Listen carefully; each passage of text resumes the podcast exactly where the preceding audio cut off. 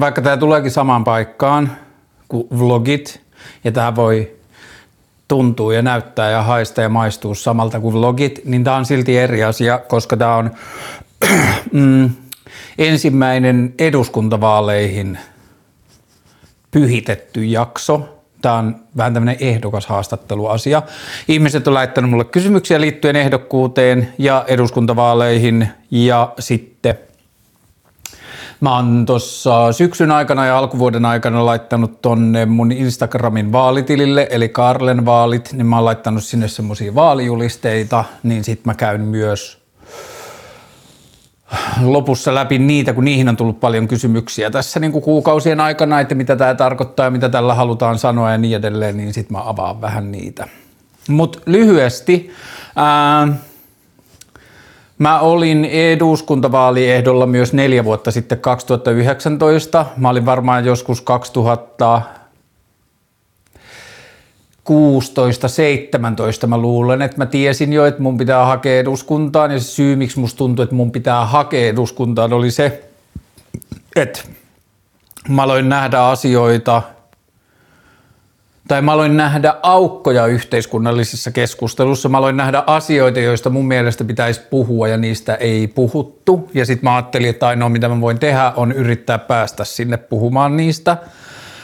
Ja ne on niin kuin liittynyt siihen, että jotenkin musta meidän niin semmoinen tosissaan tekeminen tai tulevaisuuden tosissaan ottaminen on jäänyt niin kuin politiikan jalkoihin – että ollaan oltu mieluummin oikeassa tai ollaan oltu mieluummin nokkelia tai ollaan mieluummin osoitettu jonkun toisen puolueen ajattelun virheellisyys kuin oltaisiin aikuisten oikeasti mietitty, mitä meidän pitää seuraavaksi tehdä.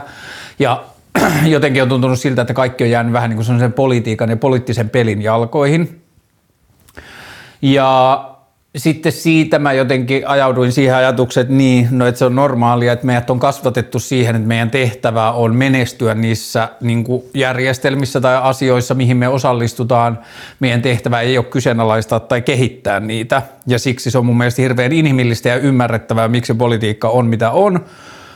Mutta sitten mä tajusin myös sen, että sille ei tule tapahtumaan mitään, jos ei siellä niin politiikan sisällä kritisoida sitä politiikan teon tapaa tai politiikan kulttuuria tai sitä poliittista järjestelmää. Ja sitten siitä lähtien mä oon kokenut vähän niin jotenkin itsestään selväksi ja ymmärtänyt sen, että se ei ole helppoa, että kun politiikka on rakennettu se politiikan ympärille, on hankala murtautua siihen keskusteluun jollakin muulla lähtökohdalla – mutta sitten musta on tuntunut, että mulla ei ole muuta vaihtoehtoa, koska se on tuntunut itsestään selvältä, että meidän ilmastonmuutoksen vastaisessa työssä ja monissa tasa-arvo- ja ihmisoikeusasioissa ja monissa muissa yhteiskunnallisissa kysymyksissä se edistys jää sen politiikan jalkoihin. Ja sitten Viime vaaleissa mä yritin päästä vihreille ehdolle. Mä en pääs, mä oon aina äänestänyt vihreitä ja vassareita ja silloin musta tuntui vielä siltä, että vassarit oli ei liian vasemmalla, mutta liian jotenkin silleen, mä käytän paremman sanan puutteessa aggressiivisuutta tai jotenkin semmoista hyökkäävyyttä ja sitten musta tuntuu, että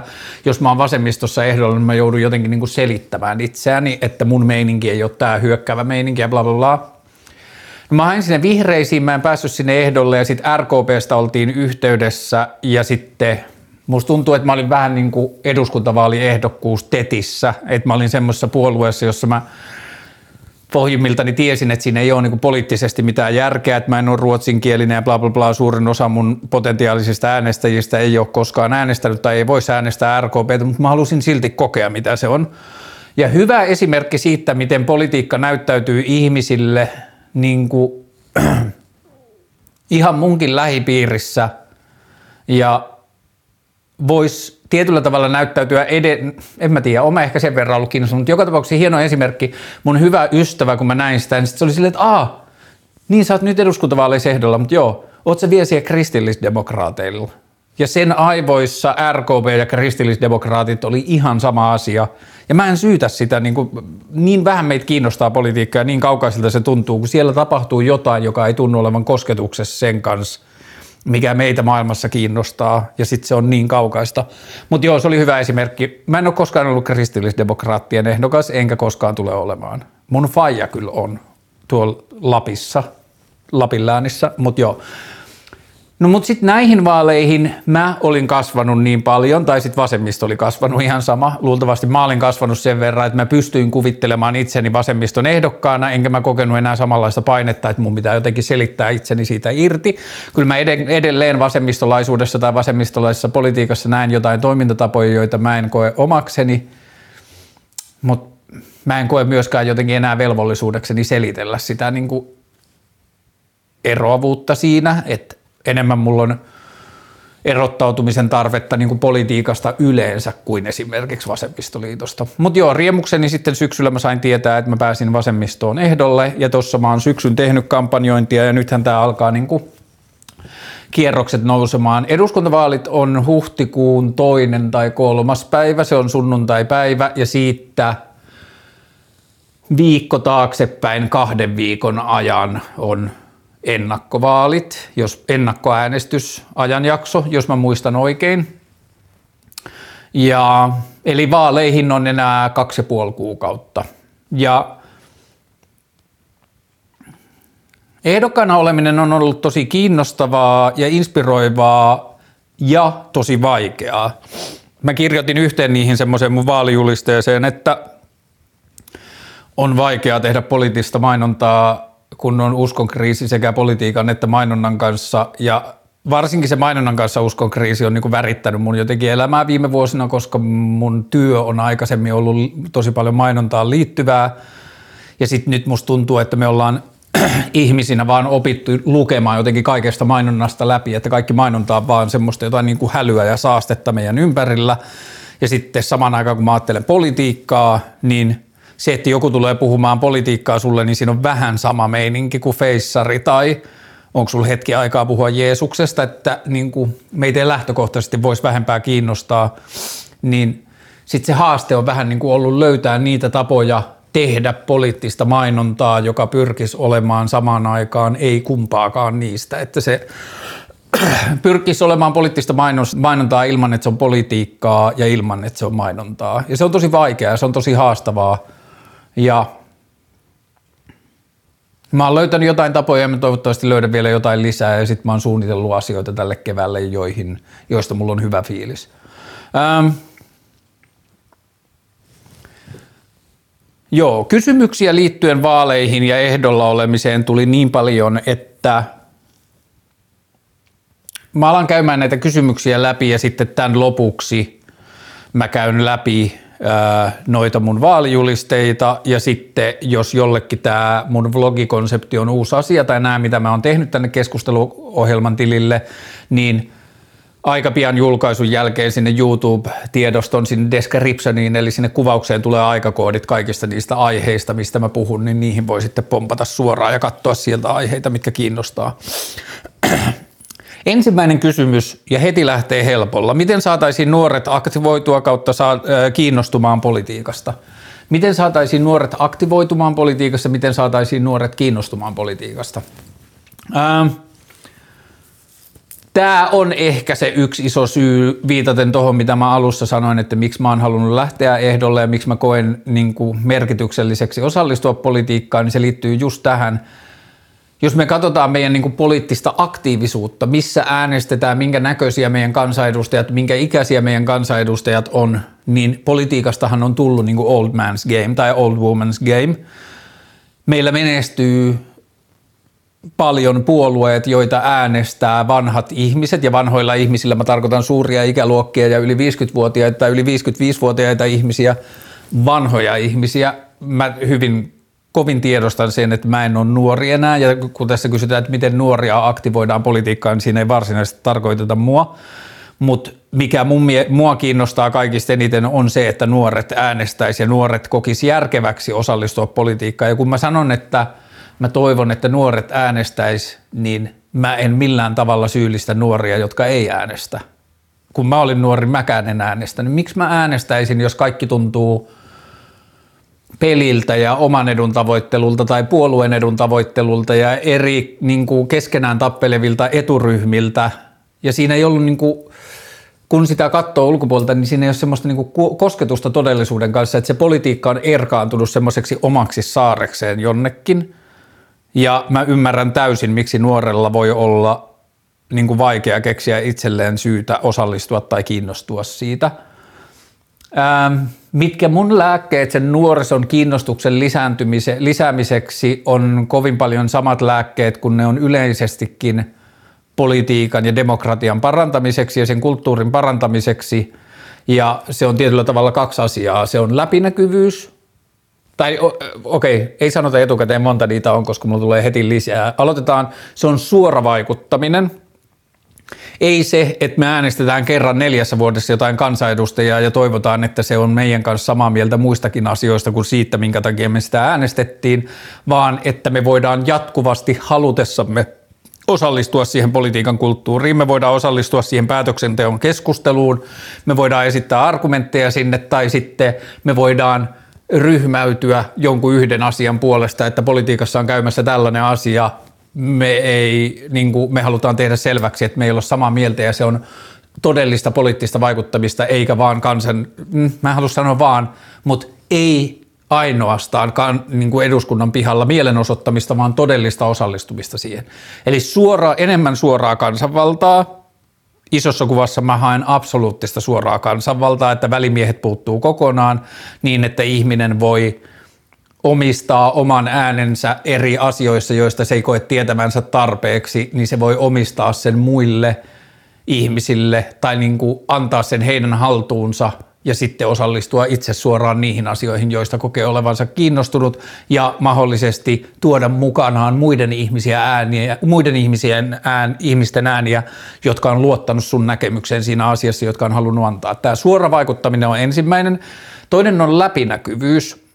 Meidän ympärillä maailmassa tapahtuu asioita ja lakimuutoksia ja niin kuin erilaisia teknisiä ja lakiteknisiä ja poliittisia asioita, mutta meillä ei ole selkeä tapa ymmärtää, mistä se johtuu. Ja sitten meillä on tietyllä tavalla internetkeskustelut ja populistiset otsikot ja muut, jotka esittää ne asiat tietyllä tavalla, mutta meillä ei ole mahdollisuutta mennä katsomaan sen päätöksen taustoja.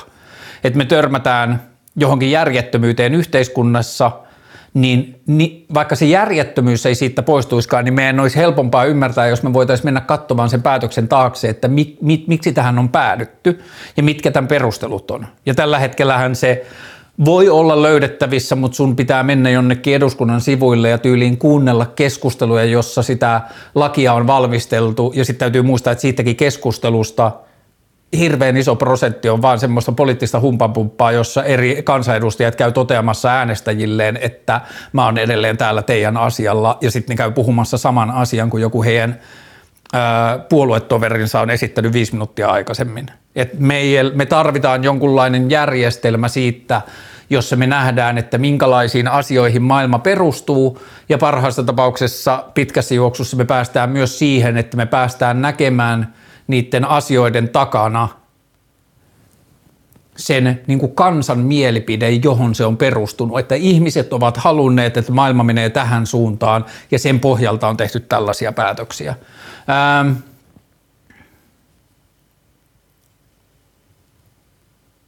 Yksi, millä nuorten osallistumista ja kiinnostusta voidaan varmasti lisätä, on se, että – mä koen, että mitä enemmän päätös vaikuttaa, mitä pidemmälle tulevaisuuteen päätös vaikuttaa, niin sitä enemmän mun mielestä nuorten sanalla pitäisi olla painoarvoa, että siinä voisi olla kertoimia, että jos päätetään jostain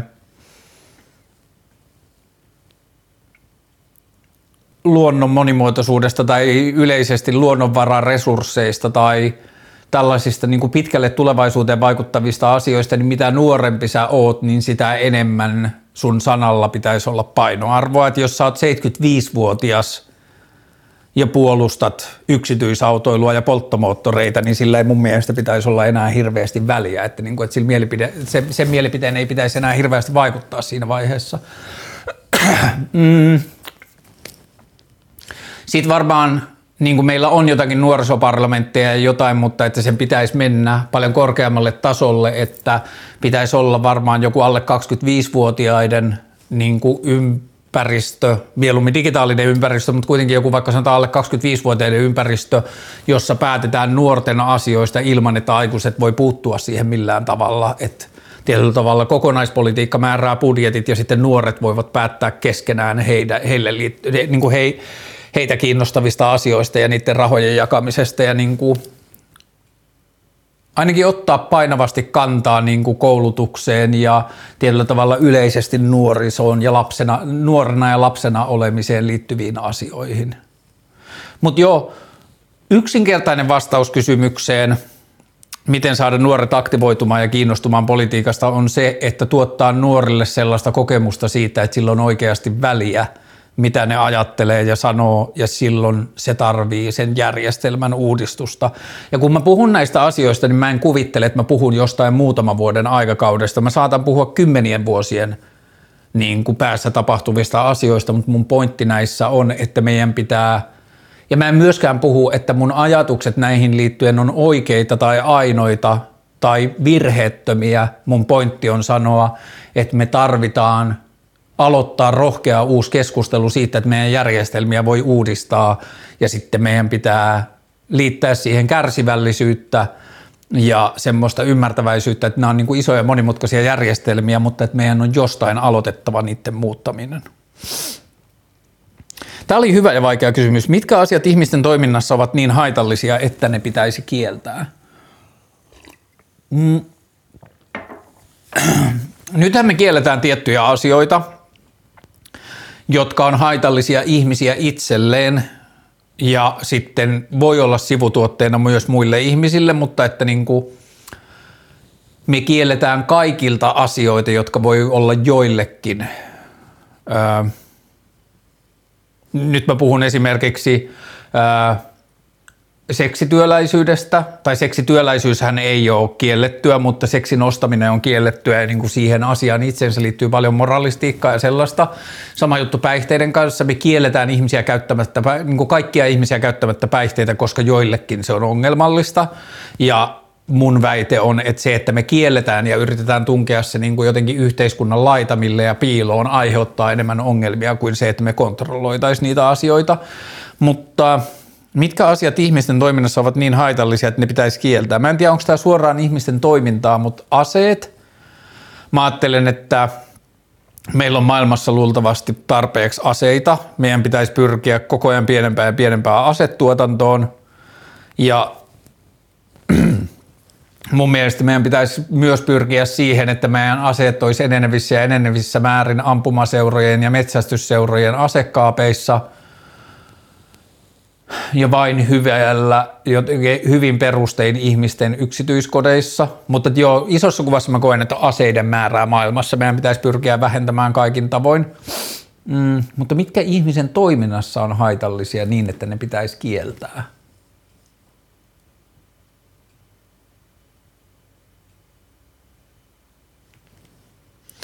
Mä en kyllä nyt ihan suoraan tiedä, mitä mä oisin kieltämässä ihmisiltä tai ihmisten toiminnasta – Tietenkin kaikki toiseen ihmiseen kohdistuvat rikkeet, jotka me kielletään jo nyt koskemattomuuteen tai henkeä uhkaavat asiat ja niin edelleen, niin semmoisetkin me kielletään jo nyt. Mutta mä mietin tätä, jos tulisi jotain mieleen. Seuraava kysymys liittyy vähän niin kuin tähän. Pitäisikö kaikki huumeet laillistaa kautta dekriminalisoida? Joo. Mä koen, että on älyllisesti epärehellistä yrittää mitään muuta, koska vuosi kymmen tuhansien aikana on tullut selkeäksi, että yhteisöissä asuvat ihmiset haluavat päihtyä ja käyttää erilaisia päihteitä ja mä en usko, että terve suhtautuminen niihin on yrittää kieltää jotain sellaista, jota ihminen tekee joka tapauksessa.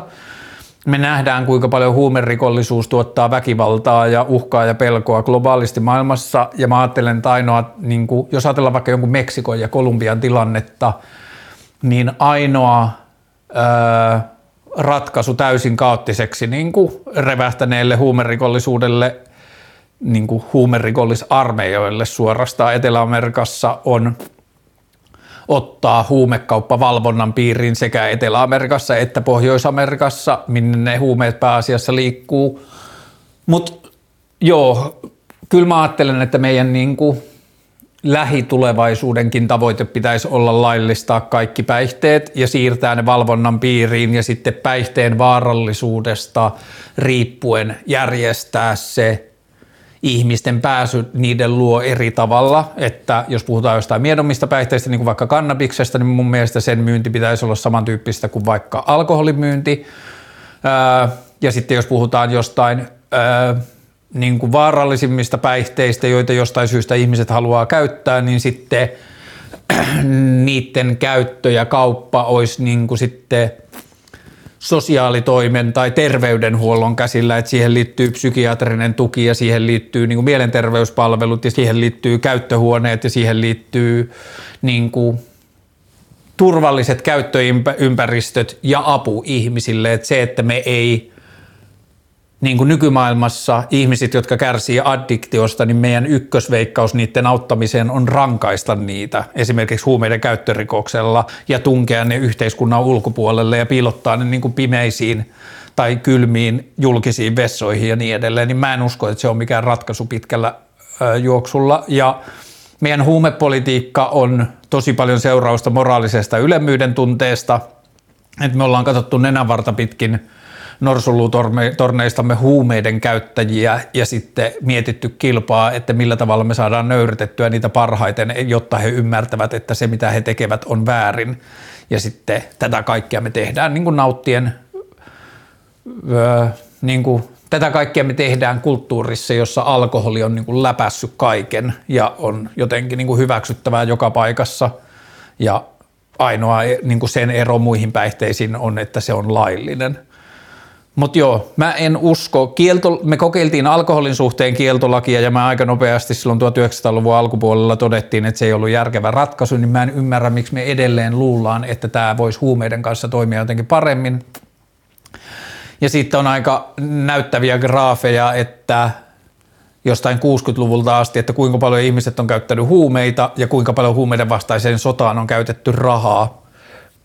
Se kaavio on kylläkin jenkeistä, jossa asiat on niin kuin hyperkierroksilla ja moni asia on eri lailla kuin täällä, mutta se kertoo jotain siitä kulttuurista, siitä meidän niin kuin ratkaisusta, jolla me ollaan yritetty ratkaista huumeita, että me moralisoidaan ja kaadetaan rahaa niiden vastaiseen sotaan ja niin kuin vittuillaan huumeongelmaisille ihmisille ja samaan aikaan huumeiden käyttö pysyy niin kuin about samana vuodesta toiseen. Nythän taas esimerkiksi Helsingissä Kokainin käyttö on viime vuosina kasvanut ihan valtavasti ja mä en ymmärrä mitä hyötyä siitä koetaan olevan, että kun tuhannet ja tuhannet ihmiset joka viikonloppu käyttää Helsingissä kokainia, niin mitä sitten on hyötyä yhteisölle tai niiden kokainin käyttäjille, että ne käyttää kamaa, josta ne ei tiedä mitä se on, mihin sitä on jatkettu, kenen perseessä se on tuotu Suomeen, ketä on uhattu väkivalloin, että se on salakuljettanut niitä huumeita, huumeita Suomeen ja kenen huumevelkoja peritään niin kuin aseen ja väkivallan uhalla ja niin edelleen, niin mä en ymmärrä, mikä se meidän strategia siinä on, että miten tämä tilanne muuttuisi nykytyökaluilla tästä paremmaksi.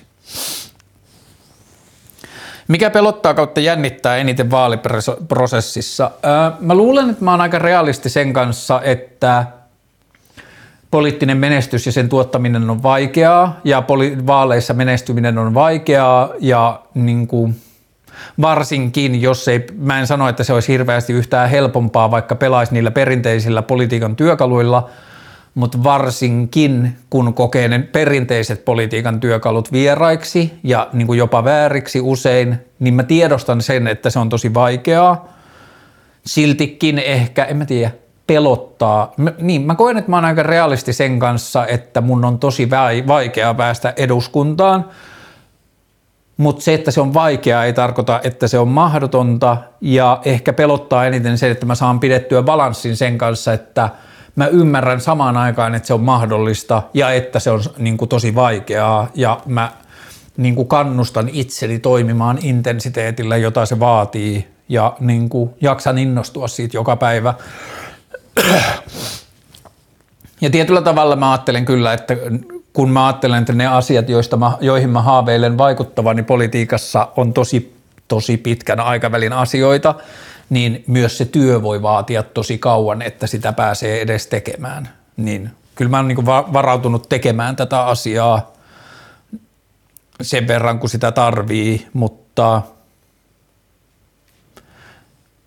Niin, jos pitää sanoa, että mikä pelottaa tai jännittää eniten vaaliprosessissa, niin varmaan turhautuminen tai joku lamaantuminen, mutta toistaiseksi sitä ei ole näkynyt ja toistaiseksi mä muistan päivittäin, miksi mä osallistun tähän ja mitä mä haluan saada aikaan. Mitä toimia tekisit kannabiksen laillistamisen kautta dekriminalisoinnin vuoksi? Mä haluan tässä vaiheessa sanoa, että päihdepolitiikka tai kannabiksen laillistaminen tai dekriminalisointi ei varsinaisesti ole hirveän korkealla asioista, joita mä koen tärkeäksi politiikassa ajaa, vaikka mä pidän niitä hyvin tärkeinä, mutta ne ei ole mun henkilökohtaisessa listassa hirveän korkealla. Öö, se, että mä päädyn puhumaan niistä esimerkiksi tässä aika paljon, niin siihen vaikuttaa kaksi asiaa. A, se kiinnostaa nuoria ihmisiä tosi paljon ja iso osa mun seuraajista on nuoria, joten he kysyvät siitä.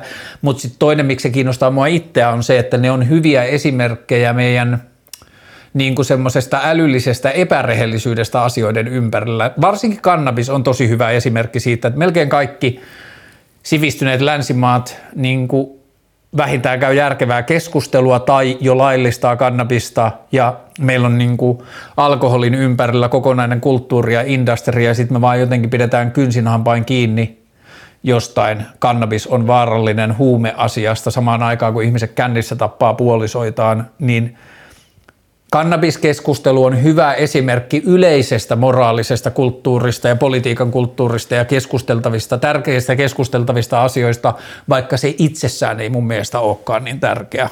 Tai on paljon tärkeämpiä asioita. Öm, mutta mitä mä tekisin kannabiksen laillistamisen kautta dekriminalisoinnin vuoksi, niin kansanedustajana mä keräisin sitä dataa ja pyrkisin levittämään ja auttamaan sisäistämään mun kansanedustajakollegoissa yli puolueen rajojen sitä dataa, mitä on saatu alueilta, joissa kannabista on laillistettu, sekä liiketaloudellisia numeroita että terveyteen liittyviä asioita ja niin kuin hoidon tehokkuuteen ja kaikkeen muuhun sellaiseen liittyviä asioita, että mä yrittäisin niin kuin järkiperustein – päästä vaikuttamaan siihen kulttuuriin, miten asioihin, niin kuin asioita keskustellaan.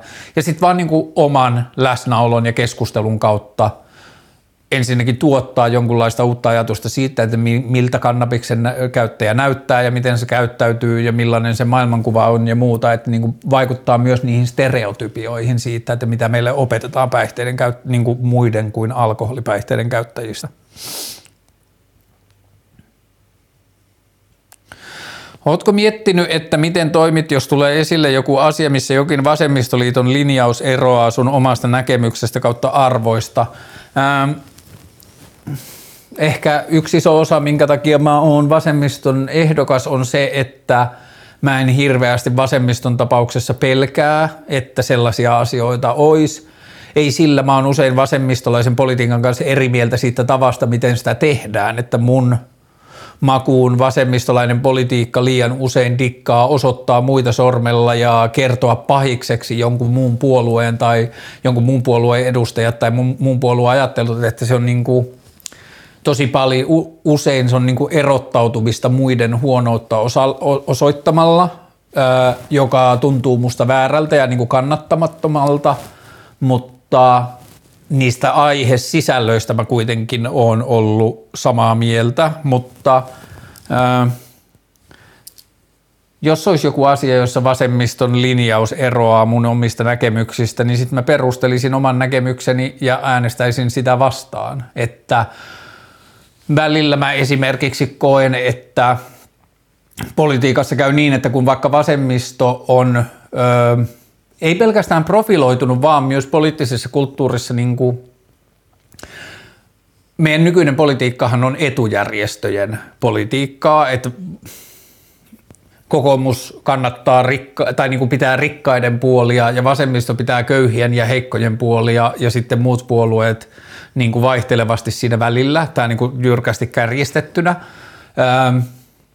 Ja sitten se näkyy esimerkiksi joskus niin, että tässä poliittisessa niin kuin tontinjaossa, joka mun mielestä on lähtökohtaisestikin niin kuin haitallinen ja huono, huonosti tulevaisuutta kestävä ajatus, että perustetaan etu niin kuin ryhmiä ja laitetaan ne kilpailemaan keskenään, mutta joka tapauksessa vasemmisto on ajautunut usein siinä keskustelussa jotenkin niin kuin antiyrittäjyys koska muut puolueet ovat yrittäjyys, mutta sitten nyt viime vuosina, kun on tullut pätkätyöläisyyttä ja uudenlaista niin kuin omaehtoista, vapaaehtoista yrittäjyyttä ja itsensä työllistäjyyttä niin kuin, ja yksinyrittäjyyttä, mitä mä esimerkiksi edustan, niin sit joskus niissä julkisissa keskusteluissa vasemmisto saattaa joutua tai valitsee poliittisista syistä puolustaa jotain niin kuin lainausmerkeissä antiyrittäjyyskantoja tai antiyrittäjäkantoja – jos toiselta puolelta vaikka kokoomus puolustaa jotain yrittäjäkulttuuriin liittyvää asiaa, joka pintapuolisesti näyttäytyy, että se koskettaa vain vuorineuvoksia ja menestyneiden yritysten toimitusjohtajia,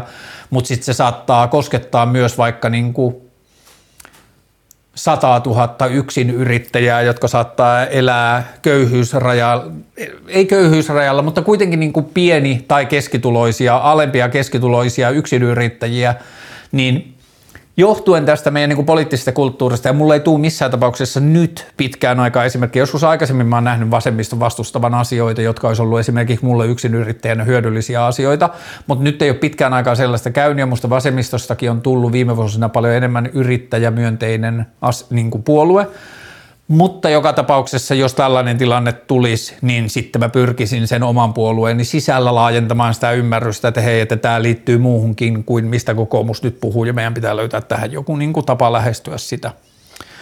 Ää, miten aiot toimillasi vähentää populismia? Pyrin vaikuttamaan sitä poliittista järjestelmää niin, että populismilla ei enää voitettaisi mitään. Et poliitti- mä haaveilen poliittisesta järjestelmästä, jossa – asioista keskustellaan yksi kerrallaan tai asioista keskustellaan ensin ylätasolla sillä tasolla, että mihin suuntaan maailmaa halutaan viedä. Ja siellä niin kuin argumentit siitä, että minkälaista maailmaa me koetaan arvokkaaksi rakentaa ja minkälaista tulevaisuudesta me haaveillaan, niin siellä sitä keskustelua käydään. Ja siinä niin kuin Mun on hankala kuvitella asioita Suomessa, jossa populismilla sillä tavalla hirveästi voittaisi mitään silloin, kun haetaan pitkiä linjoja. Mä pidän, pidän suomalaisia keskivertoja, niin kuin, että poliittisessa keskustelussahan ja internetkeskustelussa on välillä semmoisia ääniä, että suomalaiset on ihan perseestä, 20 prosenttia suomalaisista äänestää perussuomalaisia, esimerkiksi tällainen ajatus – mutta sitten täytyy muistaa, että 80 prosenttia suomalaisista ei äänestä perussuomalaisia, ja perussuomalaiset on kuitenkin ollut vähän niin kuin se puolue, johon vaikka muukalaisvihamielisyys on voinut kohdistua. Kyllähän kokoomuksessakin on ollut muukalaisvihamielisiä, joissain muista oikeistopuolueissa on ollut muukalaisvihamielisiä, tai niin kuin maahanmuuttovihamielistä tai muukalaisvihamielistä tai niin kuin nationalistista politiikkaa, mutta ne puolueet on kuitenkin siitä sulkeutuneet pois. Toisin sanoen se, mitä mä haluan sanoa, on, että isoissa kysymyksissä mä luotan suomalaisiin aika paljon. Mä koen, että suomalaisilla on aika hyvät arvot ja esimerkiksi maahanmuuttokysymyksissä suomalaisilla olisi paljon vähemmän niin rumia ja rujoja ja väkivaltaisia ja ikäviä arvoja kuin mihin populistiseen, niin kuin populismiin perustuva politiikka niitä kannustaa.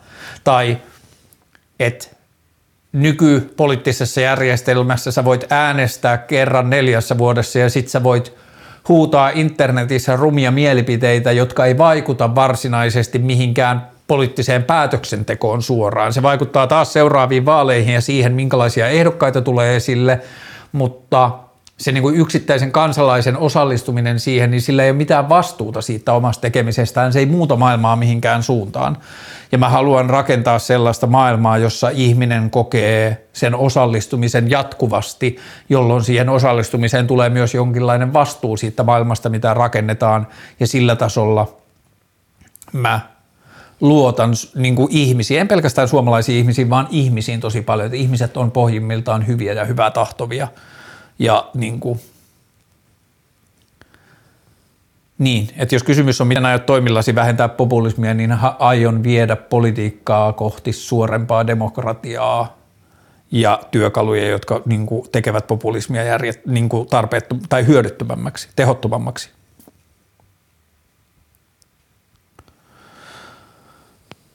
Mikä on sun tärkein poliittinen ehdotus kautta toimi, jota lähdet ajamaan eduskunnassa? Jos pitäisi nimetä vaan yksi, niin varmaan se olisi Meillä on tulevaisuusvaliokunta, mutta se, että mä en tiedä mitä ne tekee, kertoo ehkä sitten tulevaisuusvaliokunnasta jo tarpeeksi.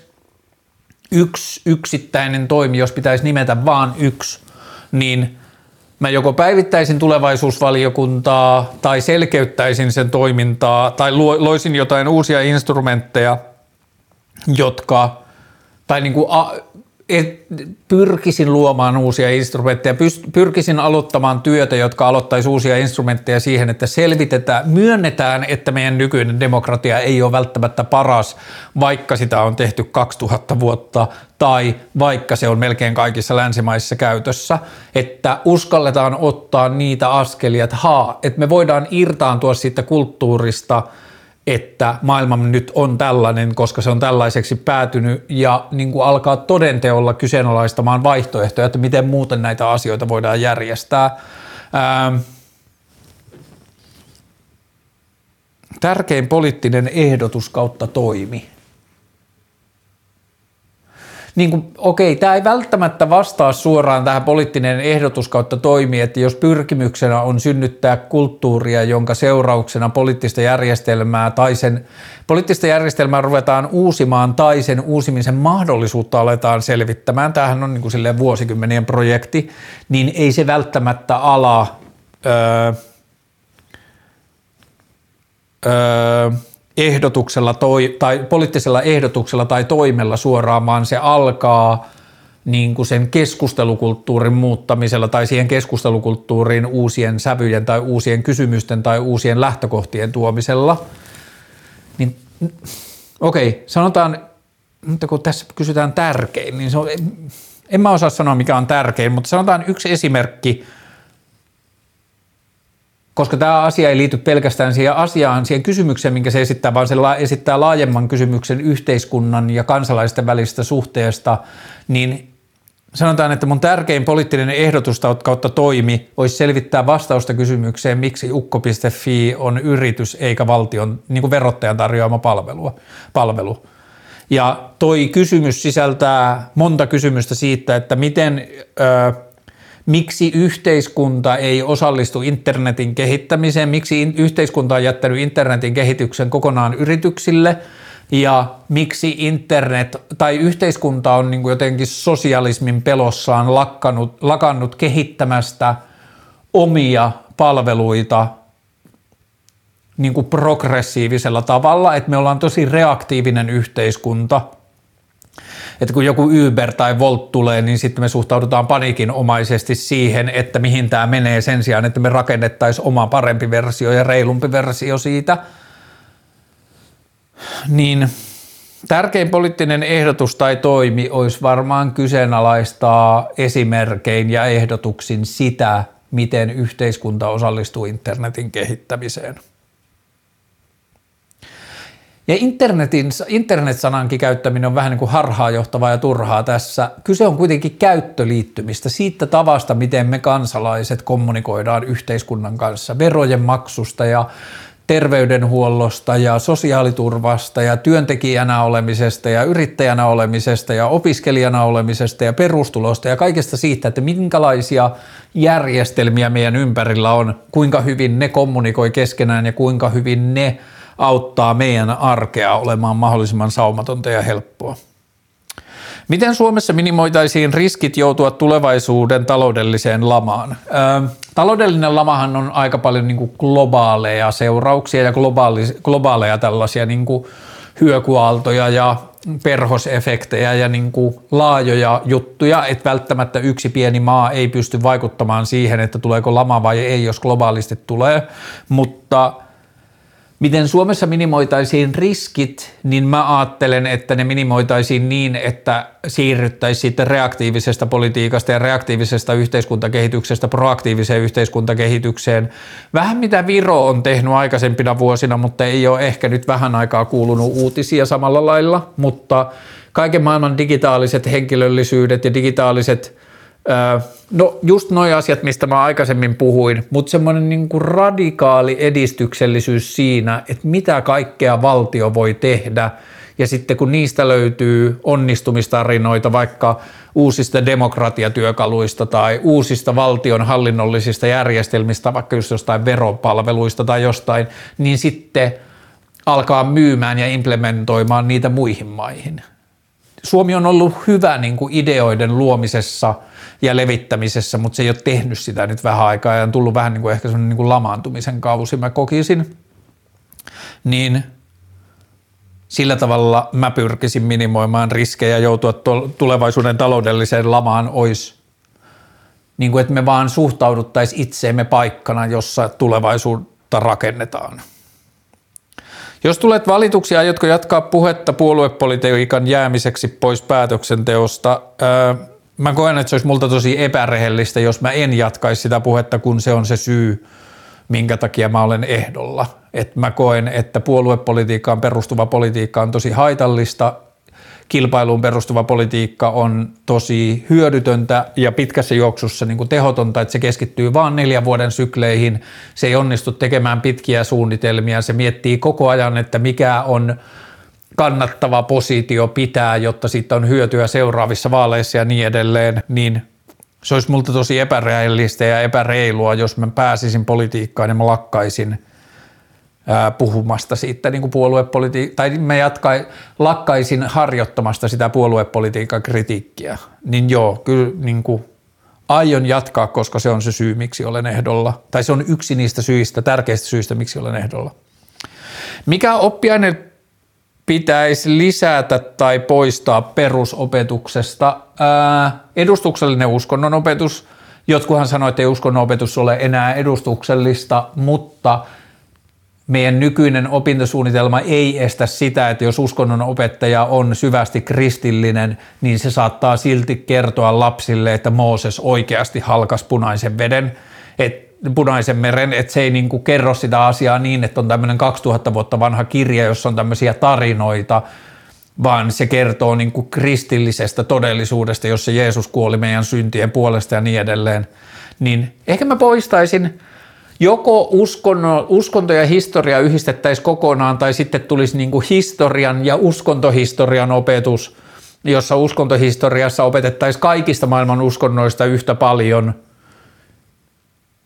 Ja sitten siinä olisi ehkä myös niin kuin jostain luokasta eteenpäin myös uskontofilosofiaa ja sitä, että mitä uskonnot on tehnyt maailmassa ja mitä vaikka kristinuskon nimissä on tehty. Tai mitä islamin nimissä on tehty vielä ihan viime vuosina tai tänäkin päivänä ja niin edelleen. Niin –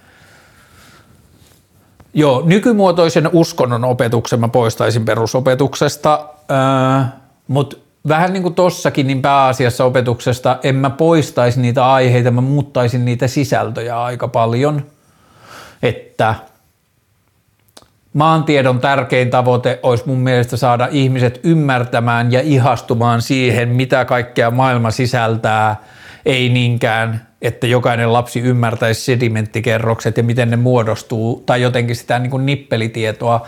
Et mä ajattelen, että koulun tärkein tehtävä on saada lapsi innostumaan ja hämmästymään ja ihastumaan maailmaan ja niin kuin löytämään asiat, joista hän on itse kiinnostunut. Ja sitten myöhemmissä oppivaiheissa, kun se tietää, mihin, mistä asioista se on kiinnostunut, niin sitten se alkaa oppia niistä enemmän, mutta mä en usko, että sitten on mitään hyötyä, että kaikki lapset laitetaan opettamaan, niin kuin oppimaan yksityiskohtaisia asioita tieteellisistä niin kuin maailmoista, Et on paljon tärkeämpää saada aikaan se innostus ja hämmästys siitä, miten siisti paikka maailma on. Tämä oli musta mahtava kysymys, tosi vaikea. Jos tietäisit, että aurinko sammuu noin 50 vuoden päästä, millaisia poliittisia asioita ajaisit?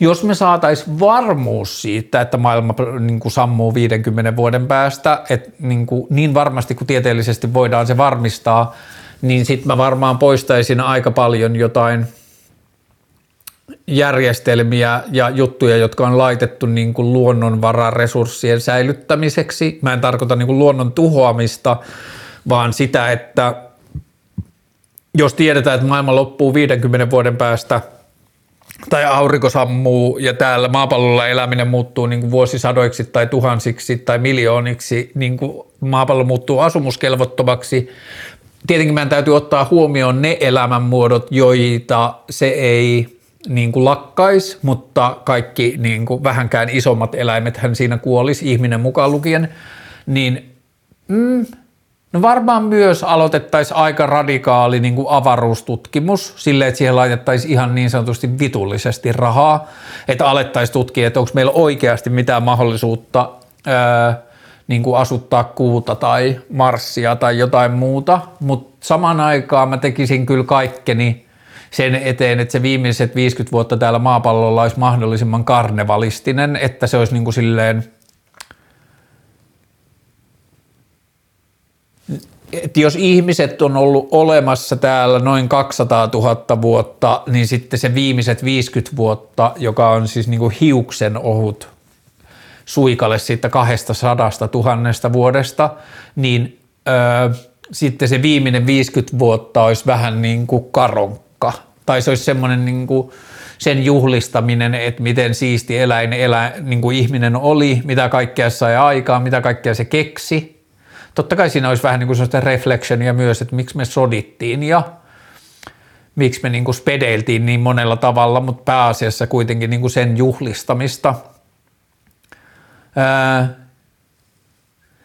Sitten mä kyllä ehkä varmaan aloittaisin aika laajoja, tietenkin vapaaehtoisuuteen perustuvia, mutta aika laajoja niin kuin kastraan, aika laajaa kastraatiota, että niin kuin, pyrittäisiin varmaan vähentämään lisääntymistä aika paljon, Lop- varsinkin mitä lähemmäksi sitä loppua. Kyllähän tästä nyt vielä, jos ihminen syntyisi, niin sehän saisi nauttia vielä 50 vuotta tästä niin kuin sammuvaa aurinkoa kohti menevää maailmaa. Mutta joo, lyhyt vastaus tuohon kysymykseen on, että ajaisin karnevalistisia poliittisia asioita. Pyrkisin tekemään niin kuin kaiken mahdollisen – työn niin kuin jotenkin semmoisen niin kuin hampaa, hampaat irvessä kilpailemisen ja taloudellisen voiton tavoittelun lopettamiseksi ja vaan semmoisen niin kuin elämän moninaisuuden juhlistamiseksi ja niin kuin ihailemiseksi. Mielipide koronarokotuspassista. Tämä alkaa olla jo niin silleen muinaishistoriaa, että on hankala saada yhteyttä lyhyet huomiot ainakin. Maailmassa ei tainnut tapahtua juurikaan niitä asioita, mistä monet koronadenialistit tai koronapassikriitikot puhuivat, että tätä käytetään vain työkaluna ihmisten hallinnan uusien tasojen synnyttämiseen tai mitäs kaikkea, niin maailma tuntuu tai taitaa olla aika samanlainen kuin se oli ennen sitä, mutta koronapassi oli mun mielestä hyvä esitys siitä, että ihminen pystyy tai ihmisyhteisö pystyy vielä tarvittaessa aika niin kuin massiivisinkin projekteihin, jos se huomaa jonkun uhkan. Ja ää, vitsi kun mä en nyt muista niitä, mä tsekkaan nopeasti. Ää,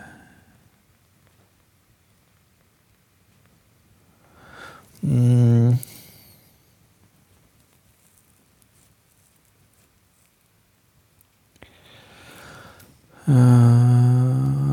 da.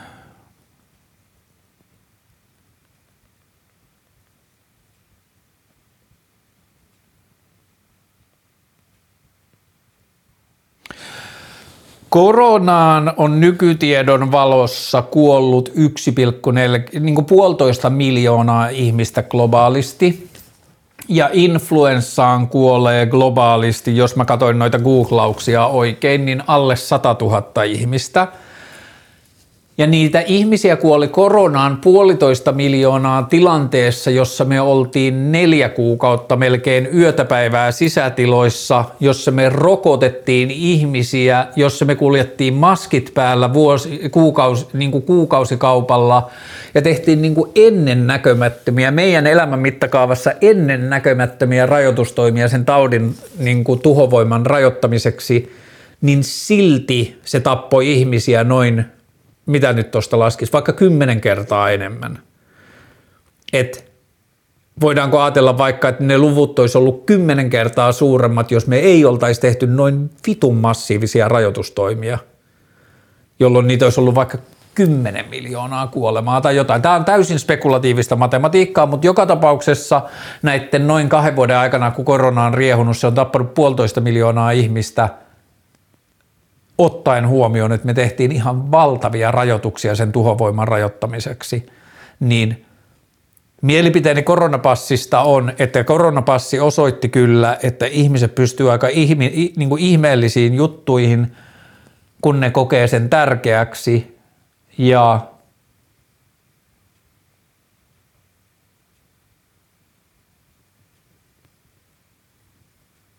Mitä muuta mielipidettä mulla on koronapassista? Eipä oikein ole. Pakollinen ase kautta aseeton palve, äh, palvelus kaikille. Öö, ja sitten tähän on liitetty vielä tämä uusi translaki, mitä pitäisi tehdä liittyen asepalvelukseen. Mä meinasin tehdä tästä vaalijulisteen tai tuonne niin Karlen vaaleihin liittyen julisteen, että ei ole mitään niin halpamaista, kun alkaa käyttää jotain maanpuolustusasiaa translain ja transoikeuksien jarruna, mutta sitten mä huomasin, että se oli niin pieni osa kokoomuslaista politiikkaa, että ja saman aikaan kokoomus sanoi, että joo joo, translaki pitää viedä eteenpäin, mutta tämä nyt on vaan tämmöinen kysymys, että se oli vaan semmoista niin kuin populistista huutelua niin kuin sieltä nurkasta, että joo joo, että kyllä me äänestään tämän puolesta, mutta konservatiivien puolesta haluaisin kysyä, niin sitten mä koin, että se olisi ollut aika populistista alkaa hyökkäämään sitä ajattelua kohtaan. Mä olisin tehnyt sen julisteen ilman, että mä olisin viitannut kokoomukseen tai mihinkään, että mä olisin vaan viitannut siihen keskustelukulmaan, mutta se olisi ollut musta vähän valhe. Se olisi niin kuin ollut ongelman liiottelua tehdä siitä juliste, mutta joka tapauksessa on mun mielestä halpamaista ajatella, että ihmiset käyttäisi transoikeuksia välttääkseen armeijan niin sitten ei ole kyllä ehkä sisäistetty sitä, että kuinka tosissaan ihmiset suhtautuu siihen asiaan, jos ne kokee, että ne on syntyneet väärään sukupuoleen. Että ne tekisi sitä vaan sukupuolen vaihtamista huvikseen, että niitä ei tarvitse mennä inttiin. Niin se tuntuu musta jotenkin niin vieraalta. Mutta kysymys, pakollinen ase kautta aseeton palvelus kaikille – niin lyhyt vastaus joo. Jos me koetaan, että meillä pitää olla jonkunlainen sotareservi, ja asepalvelus, niin mä lähtisin siihen siitä, että tehdään aseeton tai tehdään yleinen kansalaispalvelus molemmille tai kaikille sukupuolille, vaikka ennen ikälu- ikävuotta 28, mitä se nyt on, ja sillä me voitaisiin turvata esimerkiksi tulevaisuuden vanhustenhuoltoa ja huoltovajetta niin tosi paljon, että meillä olisi niin kuin iltapäiväkerhoja ja päiväkoteja ja päiväkerhoja ja vanhustenhuoltoa ja vanhus, niin kuin tällaista vanhusseuraa, geriatriikkaa ja kaikkea tällaista, niin me tehtäisiin sitä tosi paljon niin kuin nuorten pakollisella palveluksella, josta maksettaisiin tietenkin jonkunlainen palkka, mutta vuosikymmeniä me miehet olemme joutuneet käymään pakolla armeijan tai siviilipalveluksen tai niin kuin kieltäytyessämme niin kuin joutua vankilaan ja saatu siitä minimaalista korvausta, niin mun mielestä meidän pitäisi mennä siihen, että se on kaikille pakollinen ja sitten sieltä otetaan se niin pieni ryhmä kuin mahdollista niin fyysisesti kyvykkäitä ja pasifistisesti ajattelevia kuin mahdollista siihen maanpuolustukseen, tekemään siihen välttämätön. Ja sitten se loppuresurssi käytetään yhteiskunnan ruokahuoltoon ja niin kuin heikompien auttamiseen ja kaikkeen siihen – ja sitten sen ei varmaan tarvis, jos kaikki valjastettaisiin siihen, niin sen ei tarvis varmaan kestää kuin kolmesta kuuteen kuukautta, että niitä osallistujia olisi niin paljon, niin me saataisiin sillä niin kuin tehtyä paljon hyviä asioita. Mutta että se, että se on niin kuin ihmeellinen sukupuolivääristymä, että vain miehet menee armeijaan ja naisille ei ole mitään vastaavaa niin kuin velvollisuutta, niin se on musta jotenkin hassu ajatus. Öö,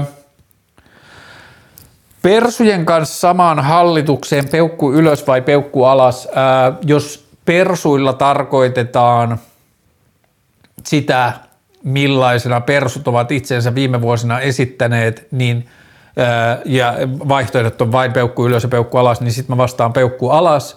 Ää, kuitenkin siinä vaiheessa, kun sekä Marin että Ohisalo että Lee että oliko vielä muita ilmoitti, että eivät menisi perussuomalaisten kanssa samaan hallitukseen, niin mun mielestä se olisi kannattanut poliittisesti esittää niin, että meidän puolue ei halua mennä hallitukseen kenenkään kanssa, joka ei tunnusta yhtäläisiä ihmisoikeuksia kaikille, ää, ei ota ilmastonmuutosta vakavasti, bla bla bla, mitkä ikinä ne syyt olikaan, minkä takia ne ei halunneet perussuomalaisten kanssa hallitukseen, niin se oli niin kuin mun mielestä poliittista sodankäyntiä ilmoittaa, että me ei mennä perussuomalaisten kanssa hallitukseen, kun taas sitten yhteiskuntarakennuksen ja yhteiskuntarauhan ja tulevaisuuden kannalta olisi ollut parempaa sanoa, että me ei koeta järkeväksi mennä politiikkaan kenen kanssa, joka ei äh, halua antaa samanlaisia ihmisoikeuksia kaikille tai ei ota ilmastonmuutoksia tosissaan, niin ilmastonmuutosta tosissaan ja niin edelleen, niin sitten se ei olisi niin kuin samalla lailla hyökännyt tai yksilöinyt tai tehnyt jotain ja saman aikaan se olisi myös kannustanut ää, tai niin kuin esittänyt sen vaihtoehdon niin kuin uskon siihen, että niin kuin asiat voi muuttua ja erilaiset poliittiset ryhmät voi päivittää kantoja, niin kuin vihreät on päivittäneet kantaansa liittyen ydinvoimaan ja niin edelleen. Että meidän pitäisi olla niin kuin inhimillisempiä poliittisessa keskustelussa, eikä käyttää sitä keskustelua vaan niin kuin jonain semmoisen niin identiteettipolitiikan välineenä. Minkä ministeripestin ottaisit, jos saisit ja miksi? Ää, ottaisin sellaista ei taida olla. On kehitysyhteistyöministeri tai kehitystyöministeri, mutta ei ole kehitysministeriä tai tulevaisuusministeriä. Sen mä ottaisin. Ää, ja miksi mä ottaisin sen, niin äh, siksi, että mä en näe yhteiskunnallisessa keskustelussa tarpeeksi tulevaisuus, äh, tulevaisuuteen kallistunutta politiikkaa, äh, niin kuin vaalikaudet ylittävää suunnittelua, enkä myöskään radikaalia tulevaisuusuteliaisuutta. Me ei mun mielestä kokeilla lainkaan niin paljon asioita kuin meidän pitäisi. Me ei kyseenalaisteta vallitsevia järjestelmiä niin paljon kuin pitäisi me ei kopioida esimerkiksi maailmalta.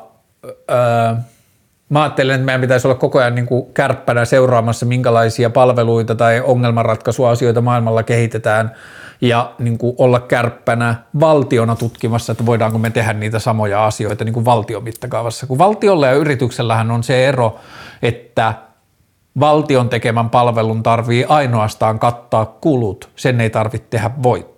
Et jos se vaan kattaa kulut, niin se riittää. Siinä ei tarvitse kenenkään rikastua, koska se hyöty tulee siitä, että se auttaa yhteiskuntaa etenemään ja ihmisiä te- tekemään asioita paremmin.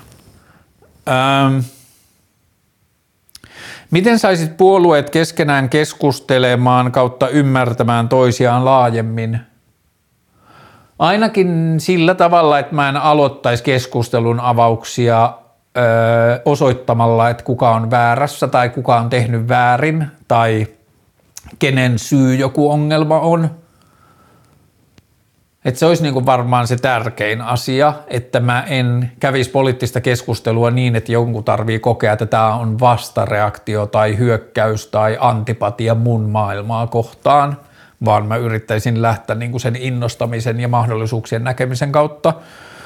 Öm, ja sitten varmaan aktiivisella työllä sen etsimiseksi, että mitä yhteisiä tavoitteita eri puolueilla tai puolueiden edustajilla on, että mitä kaikkia sellaisia asioita ja tavoitteita löytyy, jotka menee läpi puolueen rajojen, että puolue, politiikka ja kilpailuun perustuva demokratiahan rakastaa ja hyötyy asioista, joissa löydetään erimielisyyksiä. Ja sen hyöty on korostaa ja repiä niitä erimielisyyksiä mahdollisimman isoksi, että – vasemmistolla ja vihreällä, vaikka ne on maailmasta suunnilleen samaa mieltä, niin niille on niin kuin merkityksellistä ja hyödyllistä esittää asiat niin kuin ne olisi mahdollisimman eri mieltä asioista, ei niin, että ne olisi mahdollisimman samaa mieltä asioista, niin tuohon mä yrittäisin keskittyä. Pitäisikö periferiat pitää elävinä vai keskittää kaikki isoihin keskuksiin? Ilmastonmuutosnäkökulmasta tai ähm, ihmisen ympäristökuorman näkökulmastahan olisi, niin kuin, jos ajatellaan puhtaasti matemaattisesti, niin ihmistenhän kannattaisi asua vaan semmoisissa vitullisissa kolosseissa, jossa on keskitetysti hoidettu lämpö ja vesi ja sähkö ja muonahuolto ja niin edelleen, mutta sitten on niin kuin tällainen asia kuin esimerkiksi elämänlaatu, niin sitten se matematiikka on jotain muutakin kuin pelkkää sitä, mutta isossa kuvassa – maailma hyötyy siitä, että ihmiset asuu kaupungeissa.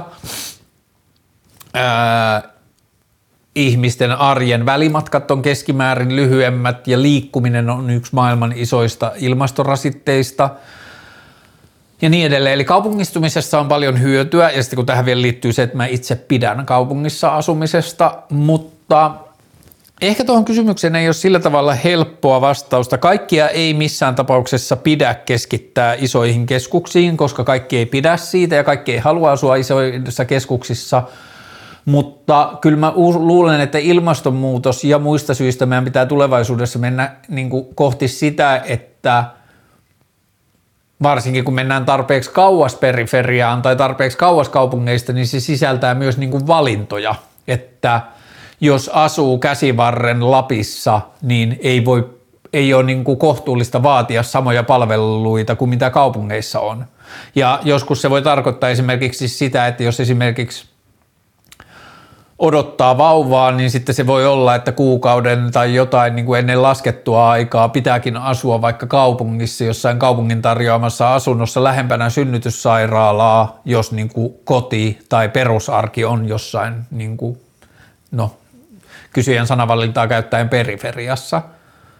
Mutta joo, on hyviä syitä pitää periferiat ö, elävänä, ei pelkästään se, että jotkut ihmiset haluaa asua siellä, vaan myös se, että kun ihmisiä asuu eri paikoissa, niin siitä syntyy myös energiaa pitää huolta ympäristöstä ja arvostaa sitä ympäristöä ja niin kuin säilyttää sitä – sitten mä koen, että on merkityksellistä pitää myös periferiaa, jossa kukaan ei asu, että luonto saa tehdä omaa taikaansa, että meillä on niin paikkoja, joissa me voidaan seurata sitä, että mitä luonto tekee, kun ihminen ei häiritse sitä.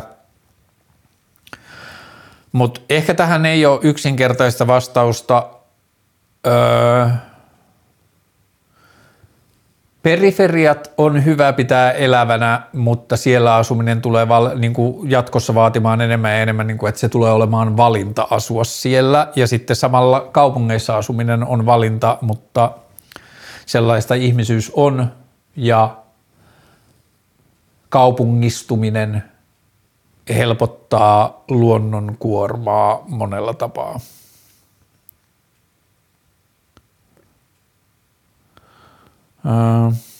Katsotaan monta näitä on tässä, kun tässä on yksi. Okei, palataan tuohon julistekysymykseen myöhemmin, sitten kun ruvetaan käymään noita julisteita. Onko sulla joku vahvuus, mitä vasemmiston NS kärkinimiltä kautta suosituimmilta ehdokkailta puuttuu? Ää, mun vahvuudet on internetin ymmärtäminen, internetin potentiaalin ymmärtäminen, järjestelmien merkitys niin kuin ihmisen arjessa, ymmärrys siitä, miten yhteiskunta voisi kilpailla yrityksiä vastaan tai ottaa yrityksien perinteisesti tekemiä asioita yhteiskunnan hoidettavaksi. Lisäksi mun vahvuuksia on kriittinen ajattelu poliittista järjestelmää kohtaan – Ähm, Okei, okay, tässä mä yleistän, koska voi olla poliitikkoja, tai niin kuin mä karrikoin, koska voi olla poliitikkoja, joka ajattelee myös näin, mutta, myös näin, mutta mä ajattelen, että mun vahvuus on se, että mulle tärkeämpää on mun ajatusten poliittinen menestyminen kuin mun poliittinen menestyminen. Niin sitä mä pidän niin kuin tosi paljon – vahvuutena, että mä yritän ajaa asioita eteen. Mä en ole kiinnostunut varsinaisesti poliittisesti, ur, poliittisesta urassa, mutta mun haave olisi, että poliittinen järjestelmä päivittyy niin, että kenenkään ei tarvi olla täyspäiväinen poliitikko, että kaikki voi elää ja tehdä asioita elämässä ja osallistua politiikkaan ja kaikilla on se sama mahdollisuus – niin sitten mä olisin henkilökohtaisesti saanut poistettua ison osan niin kuin semmoista yhteiskuntaan osallistumisen ahdistusta ja sitten mä voisin niin kuin lainausmerkeillä palata takaisin tavalliseen elämään. Ilotulitteet kyllä, ei vai välimuoto. Jos tällainen kysymys esitetään näin yksinkertaisessa muodossa, niin sanotaan, että ei. Mun mielestä ilotulitteet on kovin vanhentunut ajatus ja siirtykäämme vaikka lasershowhun. Karlen poliittinen unelma, öö, jos ajatellaan ihan mun jotenkin ytimessä olevaa poliittista unelmaa, niin se liittyy varmaan siihen, että mun ei tarvitsisi haaveilla poliittisia asioita tai mulla ei tarvitsisi olla poliittisia unelmia, mulla olisi vain yhteiskunnallisia unelmia ja sitten mulla olisi työkaluja tai tapoja esittää niitä yhteisölle, jos yhteisö olisi mun kanssa samaa mieltä niistä, että ne olisi siistejä asioita. Niin se on, Joo, mun poliittinen unelma on se, että mä voisin osallistua yhteiskunnan kehittämiseen ilman, että mun tarvitsisi osallistua politiikkaan. Joo. Aiotko työskennellä käyttöhuoneiden puolesta, jos miten? Äänestää niiden puolesta aina kun sellainen mahdollisuus tulee, mutta isommassa kuvassa puhua järkevämmän päihdepolitiikan puolesta ja ihmisiä niin kuin jahtaavan ja syyllistävän ja rankaisevan päihdekulttuurin lopettamisen puolesta.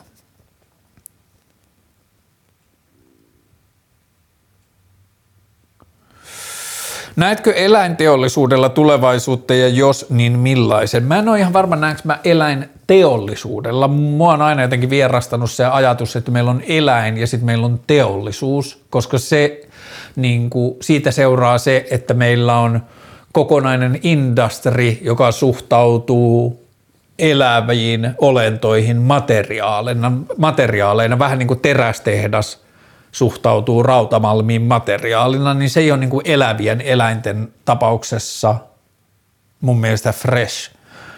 Niin sen takia mä toivoisin, että eläinteollisuudella ei olisi tulevaisuutta. That being said, niin silti mä näen, että e, eläinperäisillä tuotteilla voi olla tulevaisuutta. Mun mielestä meidän eläin peräisen esimerkiksi ruoantuotannon pitäisi mennä enemmän ja enemmän kohti luonnonmukaista eläintenhoitoa ja esimerkiksi sitä, että me pyrittäisiin kohti sitä, että suurin osa meidän syömistä eläimistä olisi kokenut luonnollisen kuoleman, joka tarkoittaisi sitä, että eläimillä olisi huomattavasti enemmän yksilöä kohde viljel- tai niin kuin elintilaa, me tuotettaisiin huomattavasti vähemmän ää, liharuokaa esimerkiksi, liharuoka olisi huomattavasti kalliimpaa, sitä syötäisiin huomattavasti huomattavasti harvemmin – ja sen rooli yhteiskunnassa olisi ihan erilainen.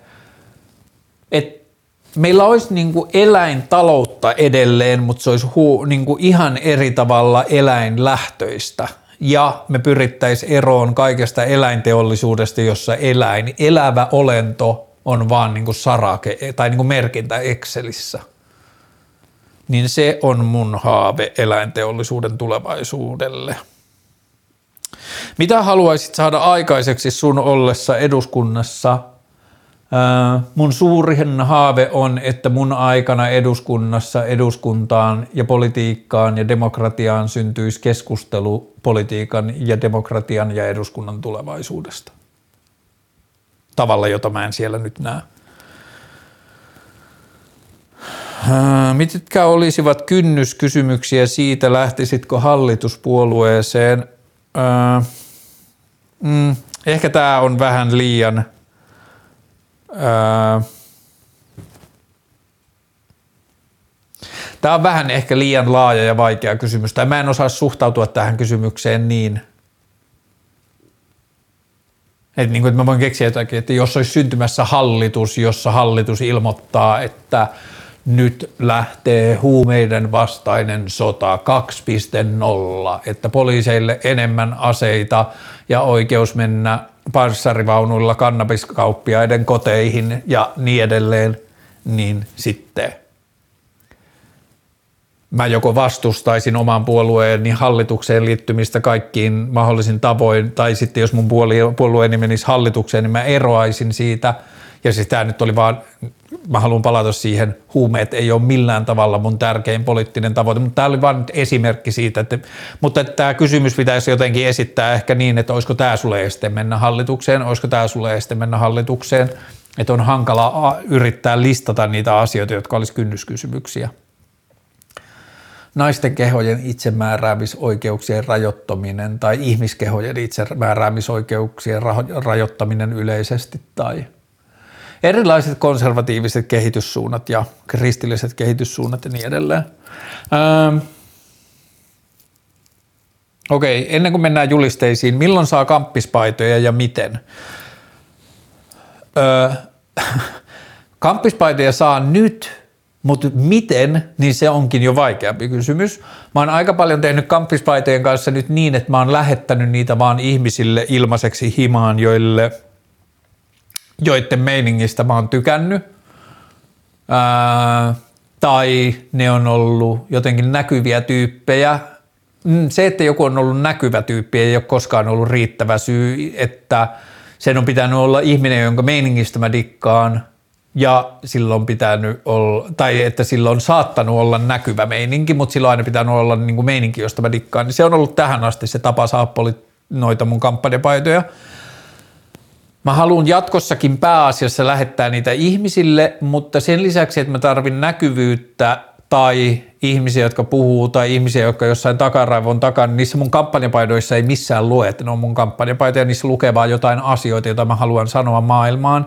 Ja mä toivon, että ihmiset voi pitää ilman niitä, että ne joutuu ajattelemaan, että ne pitää jonkun eduskuntavaalikampanjaa. Se on mun mielestä jotenkin ihan tosi epäseksikästä tai mun on hankala kuvitella, että mä pitäisin jotain paitaa, josta näkyy, että se on jonkun eduskuntavaalikampanjapaita, niin mä oon yrittänyt tehdä ne sillä tavalla, että ne ei pidettäisi näytä kenenkään eduskuntavaalikampanjapaidoilta, mutta mä oon vaan niin kuin halunnut jättää jotain alitajuntisia viestejä niin kuin ihmisten aivoihin, että ihminen voi nähdä semmoisen paidan olla silleen, että hetki, että mä oon nähnyt, tai että ihan vaan, että hei, toi on hyvä kysymys.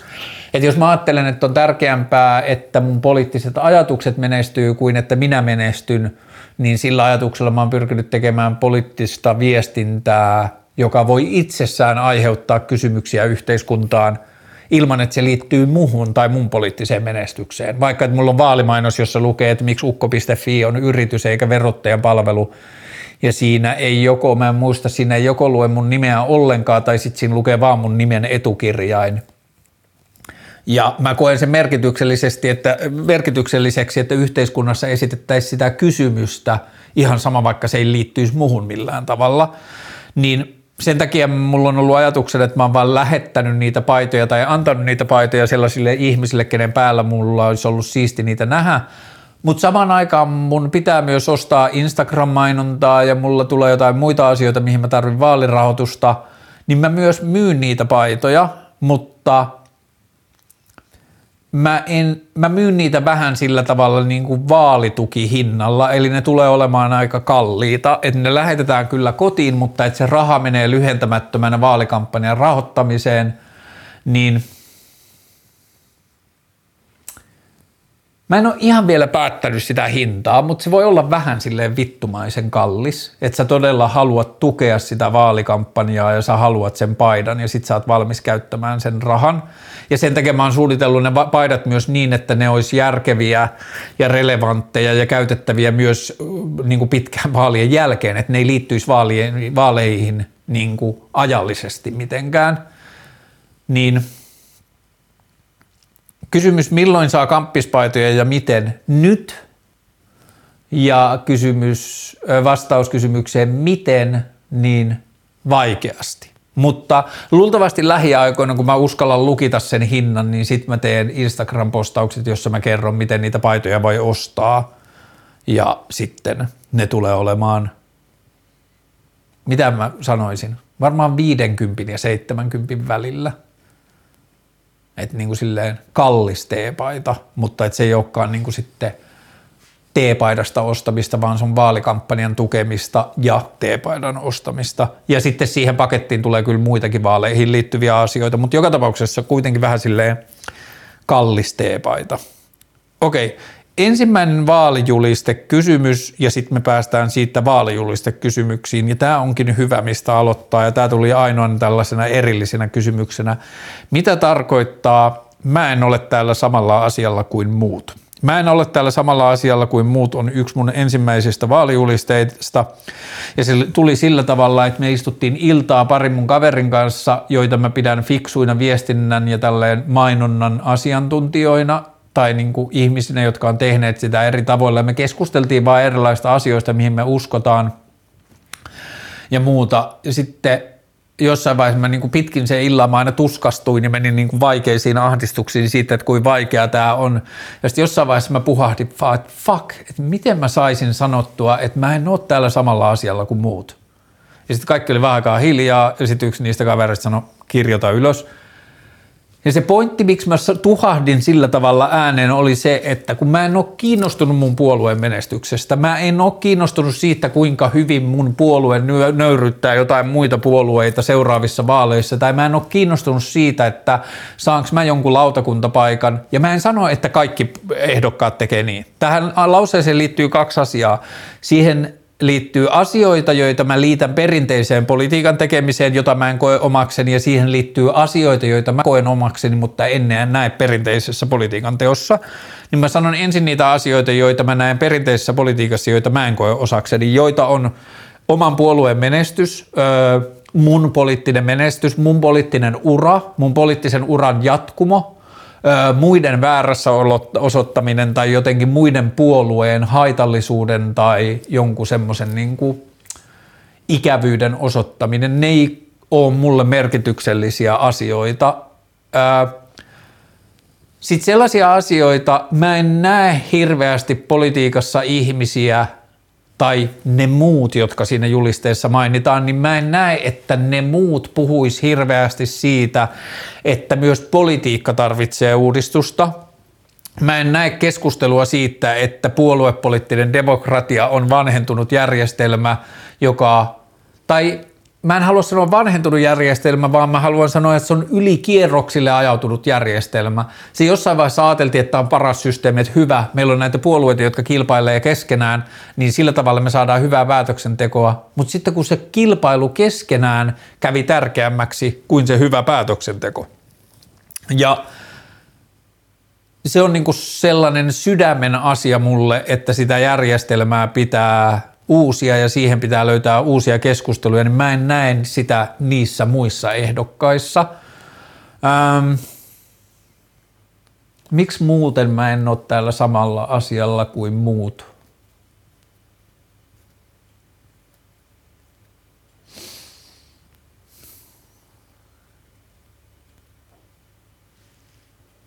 Mm. Mä haluan löytää yhteisössä, ihmisyydessä, yhteiskunnassa yhteisiä asioita, en erottavia asioita.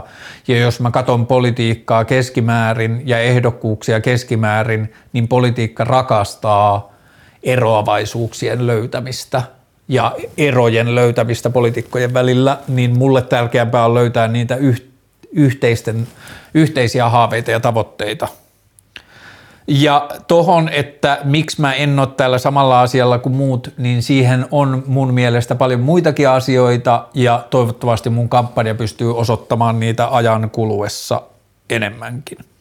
Sitten näitä muita julisteita, joita mulla on. Yksi tämmöinen juliste on, missä lukee amatööripolitiikko, ja sitten tässä mun Instagram-julisteessa täällä alla, se pitää niinku osata avata, niin sen kuvat niinku, melkein Juuri missään näissä julisteissa ei ole selitysosuuksia, mutta tässä ja toisessa on. Ja tässä amatööripolitiikassa selitys kuuluu näin. Sanana amatööri perustuu latinan verbiin amare, rakastaa. Tästä johdettu amator kirjaimellisesti rakastaja viittaa siihen, että amatööri voi suhtautua intohimoisesti, ammattilaista intohimoisemmin kiinnostuksensa kohteeseen. Ja tämä on ollut mulle rakas sana siinä, että amatööri on yksi mun mielestä maailman väärin ymmärtymistä sanoista. Sitä käytetään pilkkasanana, sitä käytetään ihmisten tekemisen vähen, niin kuin väheksymisenä. Ja yksi mun rakas amatööriesimerkki on sellainen, että Suomessa tehtiin joskus 10-15 vuotta sitten semmoinen lakiuudistus kuin rakennusalan käänteinen arvonlisävero. Mä en ole tarpeeksi fiksu tai sivistynyt ihminen selittääkseni, miten se toimii, mutta joka tapauksessa se on systeemi, jolla saatiin vähennettyä rakennusalan harmaata taloutta tosi paljon. Ja mikäli mä olen ymmärtänyt tarinan oikein, niin sen takana oli yksittäinen ihminen – joka oli miettinyt asiaa ja tullut siihen tulokseen, että haa, jos Alvi toimisikin tällä tavalla rakennusalalla, niin tätä perinteistä harmaan talouden mallia ei voitaisi, enää harjoittaa. Ja sen jälkeen se otti asiaksi olla yhteydessä päättäjiin ja kansanedustajiin ja ministereihin ja muihin, lähettää sähköposteja ja puh- soittaa niin kauan, että joku kuunteli sen idean ja tajusi, että tämähän on helvetin hyvä idea ja otti sen esille eduskunnassa ja sitten se, niin kuin, ja sit se meni eteenpäin. Ja se syy, miksi mä haluan uudistaa demokratiaa on se, että kenenkään hyvän, ihmi, hyvän idean keksineen ihmisen ei pitäisi käydä samaa paskaa läpi. Meillä on viiden miljoonan ihmisen arkijärki, josta voi syntyä ideoita ja nokkelia oivalluksia ja tapoja niin pyörittää yhteiskuntaa paremmin ja jotta me saadaan se järki sieltä käyttöön, niin meidän pitää luottaa siihen, että yksittäinen ihminen jaksaa käyttää, niin kuin lyödä päätään peltiseinään loputtomasti, kunnes joku kuuntelee. Meillä ei ole varaa siihen. niin sen takia me tarvitaan lisää amatööripolitiikkaa maailmaan. Politiikkaa, joka ei lähde ammattilaisuudesta, vaan lähtee sitten niin kuin rakkaudesta ja halusta osallistua siihen. Pasifismi tärkein ase sotaa vastaan.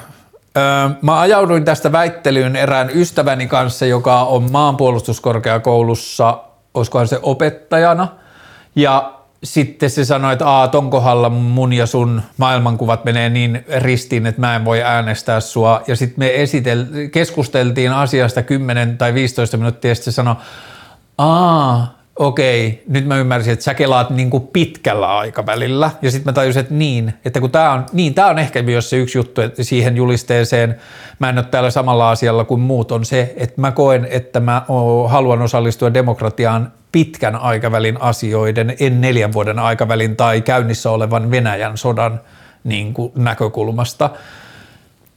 Pasifismi paras ase, tärkein ase sotaa vastaan tarkoittaa sitä, että meidän pitää kaikin mahdollisin tavoin pyrkiä kohti rauhaa ja olla pasifisteja kaikissa käänteissä. Ja pasifisti mulle tarkoittaa ihmistä, jolle viimeinen viimeinen mahdollisuus missä tahansa asiassa on aggressio ja se pyrkii siitä koko ajan pois kaikin tavoin. Niin se yrittää aina löytää reitin kaikesta aggression uhasta rauhanomaisen ja rauhaan pyrkivän ratkaisun. Ja tätä voidaan, niin kuin tämä juliste voidaan kääntää toisinpäin, aggressio huonoin ase sotaa vastaan. Jos jostain tulee sodan uhka, niin varmin tapa meille varmistaa, että se muuttuu sodaksi, on niin kuin suhtautua aggressiivisesti sitä uhkaa kohtaan. Ja tästä jokainen voi ajatella sen baari, jolloin joku tulee kännissä sanomaan, että haluatko turpaa vitun spede, niin vastata siihen, että mitä vittua huutelet vitun spede, niin sit, kyllä sä siitä myllyn saat aikaiseksi. Sitten on tämmöinen vähän hauskempi juliste, jossa sanotaan, että jos haluat, että demokratialle etsitään vaihtoehtoja, sano weo, mun ajatus oli, että näitä olisi jossain kaupungilla, jossain sähköboksissa ja sitten joku ihminen kävelee lumi, paska, niin kuin lumisessa paskaloskassa pimeänä iltana siitä ohi ja sitten katsoo sitä ja sitten sanoo, weo. Se oli jotain, millä mä olisin niin puhutellut itseäni. Ja kyllä näitä julisteita on tuolla kaupungeilla vähän, mutta ka- mä oon tajunnut sen, että kaupunkikuvassa itse liimatuilla julisteilla näkyminen on tosi vaikeaa, koska ei me hirveästi seurata sitä niin kuin informaatiotulvaa, mitä siellä on. Sitten toinen tämmöinen juliste, jossa on tämmöinen selitysosa, on tällainen kuin radikaalipolitiikko, ja selitysosa menee näin. Latinan adjektiivi radikaalis merkitsee juureen menevää tai liittyvää perusteellista, ja se on johdosanasta radix, juuri. Eli mä koen olevan niin radikaalipolitiikko siinä, että mä pyrin olemaan kiinnostunut ja tuottamaan energiaa niin kuin ydinkysymyksiin liittyviin asioihin. Mitä me halutaan tulevaisuudessa, minkälaista maailmaa me halutaan rakentaa, mihin ongelmiin meidän pitää suhtautua vakavasti, minkälaisia ongelmia meidän pitää ratkaista – sitten on tämmöinen aika itsensä, itsensä selittävä juliste, jossa lukee ainoastaan pitkä juoksu ja ää, se tarkoittaa sitä, että mua kiinnostaa pitkä juoksu maailmassa. Mua kiinnostaa asiat, joilla me voidaan synnyttää mahdollisuuksia ja ratkaista ongelmia jonnekin kauas tulevaisuuteen ja sitten tehdä töitä niiden eteen. Ei heimoja paitsi me mä koen, että meillä pitäisi olla kaiken politiikan ajatuksen, niin kuin pohja-ajatuksena me ja me tarkoittaen kaikkea elämää maapallolla. Ja meidän ei pitäisi ajaa työläisten asiaa tai meidän ei pitäisi ajaa yrittäjien asiaa tai meidän ei pitäisi ajaa suomalaisten asiaa tai meidän ei pitäisi ajaa – työttömien asiaa, vaan meidän pitäisi ajaa meidän asiaa. Ja kun me sisäistetään se meidän asia, niin me tajutaan, että on meidän kaikkien etu, että työttömällä ei ole vittumaista olla. Ja työttömälläkin on joku syy uskoa tulevaisuuteen. Ja sitä kautta me tullaan pitämään huolta myös työttömästä tai kenestä tahansa heikomman, heikommin pärjäävästä. Ja sitten meidän politiikka perustuu niin paljon heimoihin, me rakastetaan sitä, että me vasemmistolaiset jotain tai nuo kokoomuslaiset jotain tai nämä keskustalaiset sitä. Ja mä en usko, että siitä seuraa mitään hyvää. Mm. Jos ei mene, niin kuka sitten? Tämä on semmoinen asia, jota mä mietin paljon suhteessa politiikkaan. Ja siinä on niin kuin yksinkertainen syvä ajatus siitä, että ketäs vittua me ootellaan. Että me tiedetään, että me toimitaan ihan järjettömillä tavoilla niin monissa asioissa ja me niin kuin jossain yhteiskunta tai semmoisessa niin kulttuurikehityksessäkin me ootellaan, että jotkut ruotsalaiset keksii jotain siistiä ja sitten me kopioidaan siitä. Ja meidän niin kuin olisi hyvä lakata semmoinen ajattelu, että joku viisaus tai joku oivallus tulee jostain muualta. Että meidän pitää niin kuin, viitaten tuohon samaan äskeiseen, ei muita heimoja kuin me, niin me ollaan osa kaikkea sitä kehitystä, mitä maailmassa on tehtävänä. Niin siksi on tärkeää kysyä, että jos ei me, niin kuka sitten – Nykymuotoinen demokratia luotiin vuonna 1906, sen jälkeen on keksitty muun muassa internet. Mun ystävä sanoi, että tästä voi poistaa, että sen jälkeen on keksitty muun muassa internet-osuus, että riittää, kun sanoo vaan, että nykymuotoinen demokratia luotiin vuonna 1906. Mutta mä en ole ihan varma. Meidän politiikka on mennyt niin syvälle siihen omaan kanikolonsa, että se ei edes pysähdy miettimään sitä, että minkäs ikäisessä järjestelmässä me tätä kilpailua me käydään. Ja nykymuotoinen demokratia – luotiin Suomessa vuonna 1906, mutta isossa kuvassahan meillä on edelleen tila, jossa on X määrä ihmisiä, jonka keskellä on puhujanpönttö ja sitten käydään vuorotellen puhumassa, niin se idea on jo yli 2000 vuotta vanha. Ja silti me ajatellaan, että tämä meidän demokratia on niin kuin jotenkin loppuvastus tai se demokratia, mikä maailmaa voidaan kehittää, niin toi on iso, iso syy siihen, miksi mä olen eduskuntavaaleissa ehdolla, että tuosta keskusteltaisiin lisää. Alkoholisteja hoidamme, muiden päihteiden ongelmakäyttäjiä rankaisemme. Mä toivoisin, että tämä olisi niin kuin itsensä selittävä juliste tai kannanotto, mutta tämä ei ehkä aina ole johtuen siitä, että kuinka pitkälle se meidän se semmoinen niin kuin huumedemonisointikeskustelu ja huumeiden vastainen sotakeskustelu on mennyt. Että aina välillä mä ajaudun keskusteluihin, jossa multa kysytään, että kannatanko mä niin kuin huumausaineiden dekriminalisointia tai laillistamista, ja sitten kun mä kannatan, niin sitten ne sanoo, että haluat sä lisää, että me katsoo tuonne sörkän kurviin, että miten ihmiset voi, niin haluat sä lisää sitä maailmaan. Ei, kun mä haluan vähemmän sitä maailmaa, ja mä uskon, että se, miksi maailma niin kuin huumeiden käyttöön näyttäytyy niin äärettömänä pahoinvointina, johtuu just siitä, että yhteiskunta suhtautuu niihin vihollisina ja rankaisee niitä eri tavoilla. Ja niin kuin, että kun me ymmärretään alkoholisteihin suhtautua inhimillisesti, missä kohtaa meidän ajatus meni rikki siihen, että muiden päihteiden käyttämisessä on kyse ihan samasta asiasta. Kilpailuun perustuva demokratia tuottaa voittoja, ei ratkaisuja. Ja se näkyy siinä, miten ennen vaaleja aina puolueet rupeaa listaamaan omia niin saavutuksiaan ja omaa erinomaisuuttaan. Ja sitten etitään niin kuin pieniä poliittisia voittoja, mitä on saatu sen aikana, ja me oltiin oikeassa tässä asiassa, ja mehän ollaan väitetty tätä jo näin ja näin paljon – mutta se keskustelu ei ole niin kuin ratkaisuja etsivää, vaan se on niin kuin sitä poliittista menestystä tukevaa tai pönkittävää ja usein pikkumaista. Etsitään ratkaisuja, ei syyllisiä.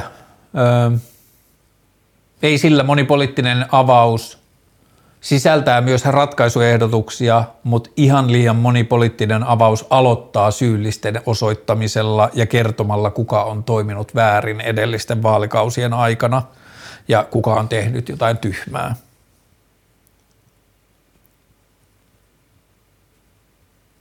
Miksi ukko.fi on yritys eikä verottajan palvelu? Öö, Mä oon puhunut tässä eri tavoilla moni, monissa yhteyksissä ja tästä on niin kuin enemmän puhetta, mutta yksinkertaisuudessaan tämä kysymys ei liity ukko.fiihin tai verottajan palveluun, vaan tämä liittyy siihen, että miksi yhteiskunta jätti internetin ja kaikki sen mahdollisuudet kaupallisille toimijoille eikä kysynyt tai ei ole vielä onnistunut kysymään sitä, että mitä on uuden ajan yhteiskunta – että me ollaan vaan siirretty ne yhteiskunnan olemassa olleet toimintamallit, jotka oli olemassa jo 90-luvun alussa ennen internettiä, ja sitten me ollaan mietitty niistä versioita internettiin, mutta me ei olla kysytty oikealla, innostuneella uudella äänellä sitä, että minkälainen on internettiä lähtökohtaisesti hyödyksi käyttävä yhteiskunta. Demokratian kuuluu määrittää suunta ja tavoitteet asiantuntijoiden tehtävä etsiä reitti ja keinot. Nythän meillä on sillä tavalla, että meillä on kansanedustajat luo lait loppuun asti, tai kansanedustajat, niin te, siellä tehdään lakivalmistelua erilaisissa lautakunnissa ja muuta, niin mun mielestä varsinkin nykyisellä demokraattisella järjestelmällä, että jos meillä on vain 200 ihmistä ja niiden rajallinen aika ja resurssit, niin me tuhlataan sitä aikaa käymällä läpi niin kuin yksityiskohtia erilaisista asioista. Mä ajattelen, että meidän korkean tason demokratian, joka mun haaveissa, johon osallistuu koko ö, aikuisväestö, niin sen korkean tason demokratian tehtävä on määrittää meidän niin kuin maailman tavoitteet ja suunta – ja asiat, joita me halutaan saavuttaa ja asiat, jo, mihin suuntaan me halutaan maailmaa viedä. Ja sitten niitä yksittäisiä asioita paremmin ymmärtävät ja niihin valitut tai palkatut tai etsityt ihmiset sitten etsii ne keinot, miten maailmaa viedään niihin suuntiin. Ja sitten jos yht, ihmiskunnan tavoitteet maailmasta on liian – kunnianhimoiset, niin sitten asiantuntijat palauttaa sitä tietoa takaisin, että joko tämä asia ei ole mahdollista vielä, tai siihen suuntaan näyttää, että on mahdotonta mennä, tai että tähän suuntaan maailma mennessään uhkaa näitä asioita tai näitä saman aikaan ääneen esitettyjä toiveita tai tavoitteita, että tätä pitää kehittää uudelleen tai tätä pitää ää, niin kuin verrata muihin tavoitteisiin ja löytää erilaisia ratkaisuja, mutta että se ei ole niin kuin, mä en koe, että se on eduskunnan tehtävä – etsiä niitä keinoja, joilla suuntiin mennään. Eduskunnan ja korkeamman tason demokratian tehtävä on määrittää ne suunnat. Postkapitalismi ja teknofuturismi. Mä en pidä ismeistä ja mä en mielelläni liittäisi itseäni ismeihin ja tämän julisteen käyttäminen onkin ehkä jossain määrin myös niin kuin provokaatio, mutta mä koen itsestään selväksi, että kapitalismi on mennyt liian yksiääniseksi ja liian vallitsevaksi voimaksi maailmassa. Markkinatalous hallitsee ihan liikaa meidän maailman kehityssuuntaa, mutta kapitalismi ja markkinatalous näkyy myös meidän niin kuin epäterveeksi nyrjähtäneessä työelämässä ja ihmisten pahoinvoinnissa ja päihteiden käytössä ja väsymyksessä ja burnouteissa ja niin kuin masennuksessa ja riittämättömyyden tunteessa ja ahdistuksessa ja ilmastotuhossa ja ympäristöhaitoissa ja kaikessa muussa, niin meidän on vääjäämätöntä tutkia postkapitalistisia mahdollisuuksia ja miettiä ää, erilaisia niin kuin kapitalismin kanssa yhteistyössä toimivia sosialismin tai sosiaalisen toiminnan malleja ja yhteisöllisen toiminnan malleja ja siihen liittyen ja niihin liittyen mulle teknologia näyttää paljon erilaisia mahdollisuuksia ja vaihtoehtoja ja siksi mä oon teknofuturisti. Mä uskon, että teknologia, teknologia ei ratkaise ää, juuri mitään, mutta teknologia mahdollistaa. Teknologia, erilaisten teknologioiden päälle rakennettavat ratkaisut mahdollistaa vaadittavia kulttuurikehityksiä. Niin kuin muuttuva kulttuuri on se, jolla maailma pelastuu ja meillä on käytössä teknologioita, joiden varaan voidaan rakentaa asioita, jotka mahdollistaa sitä kulttuurin kehittymistä. Meillä on enemmän yhteistä kuin mitä politiikka antaa ymmärtää Tämä on asia, jota mä mietin tosi tosi usein, kun mä katson ihmisiä kaupungilla tai mä tuijotan raitiovaunussa istuvaa ihmismassaa, niin me ollaan paljon enemmän samaa mieltä maailmasta kuin miltä näyttää, jos sä meet lukemaan politiikkaan liittyvää keskustelua. Puolueet hyötyy siitä, että ne erottaa itsensä muista puolueista ja demokratia elää siitä, että me nähdään asiat niin kuin erimielisyyksinä ja ryhminä, ja maailma ei oikeasti ole niin ikävää kuin millaisena politiikka sen esittää. Uteliaisuus tärkeämpää kuin tieto, ja tässä me viettaan pääasiassa kansan edustajiin. On tärkeää, että meillä on uteliaita kansanedustajia kuin meillä on tietäviä kansanedustajia. Utelias kansanedustaja on myös sellainen, joka ymmärtää, että se saattaa olla väärässä ja sen, sen on tärkeää osata päivittää näkökantaansa liittyen eri asioihin. Jos meillä on tietäviä kansanedustajia, niin luultavasti ne tietää jostakin asiasta, jonka vuoksi ne on saanut tarpeeksi uskottavuutta ja päässeet kansanedustajaksi, mutta sitten ongelma on se, että kun kansanedustajana sun pitää pystyä vastaamaan satoihin asioihin, ei vaan kolmeen asiaan, joista sä tiedät – Se on meidän niin kuin demokraattisen järjestelmän yksi isoja ongelmia, että sun pitää osallistua kaikkiin keskusteluihin. Mutta yleisesti maailmassa meillä on niin paljon tietoa, joka voidaan tarkistaa ja meillä on paljon asiantuntijoita, joiden ymmärrystä me voidaan käyttää hyödyksi päätöksenteossa ja muuta, mutta kun me puhutaan niistä päättäjistä, joiden tehtävä on miettiä, mihin suuntaan maailmaa menee, maailma menee, niin siellä tärkeintä on uteliaisuus ja niin kuin kiinnostusvaihtoehtoja kohtaan. Sitä saadaan, mitä mitataan – tämä on tosi monen erilaisen pahoinvoinnin tai niin kuin haitallisen maailman toiminnan taustalla, että jos me tarkkaillaan erilaisia asioita, niin me voidaan helposti sanoa, että a, että tähänhän me pyritään.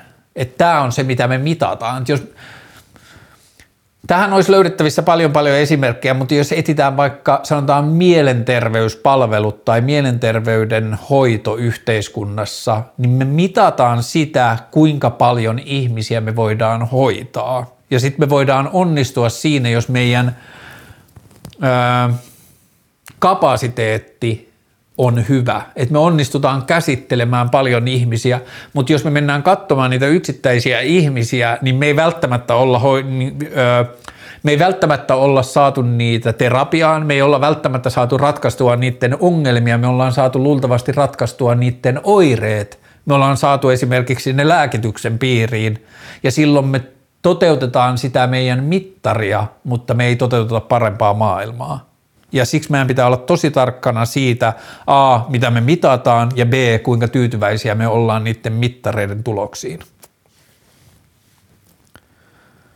Internetin ei pitäisi olla kauppakeskus, vaan moottoritie. tällä hetkellähän internetissä kaikki kehitys tapahtuu yritysten tekemänä, joilla kaikilla on omat kaupalliset ja erilaiset kaupalliset tavoitteet ja mekaniikat, millä ne tekee liikevoittoa – ja sitten me kansalaisina toimitaan niiden päällä ja niin kuin nämä erilaiset kaupalliset toimijat kilpailee meidän huomiosta erilaisilla asioilla.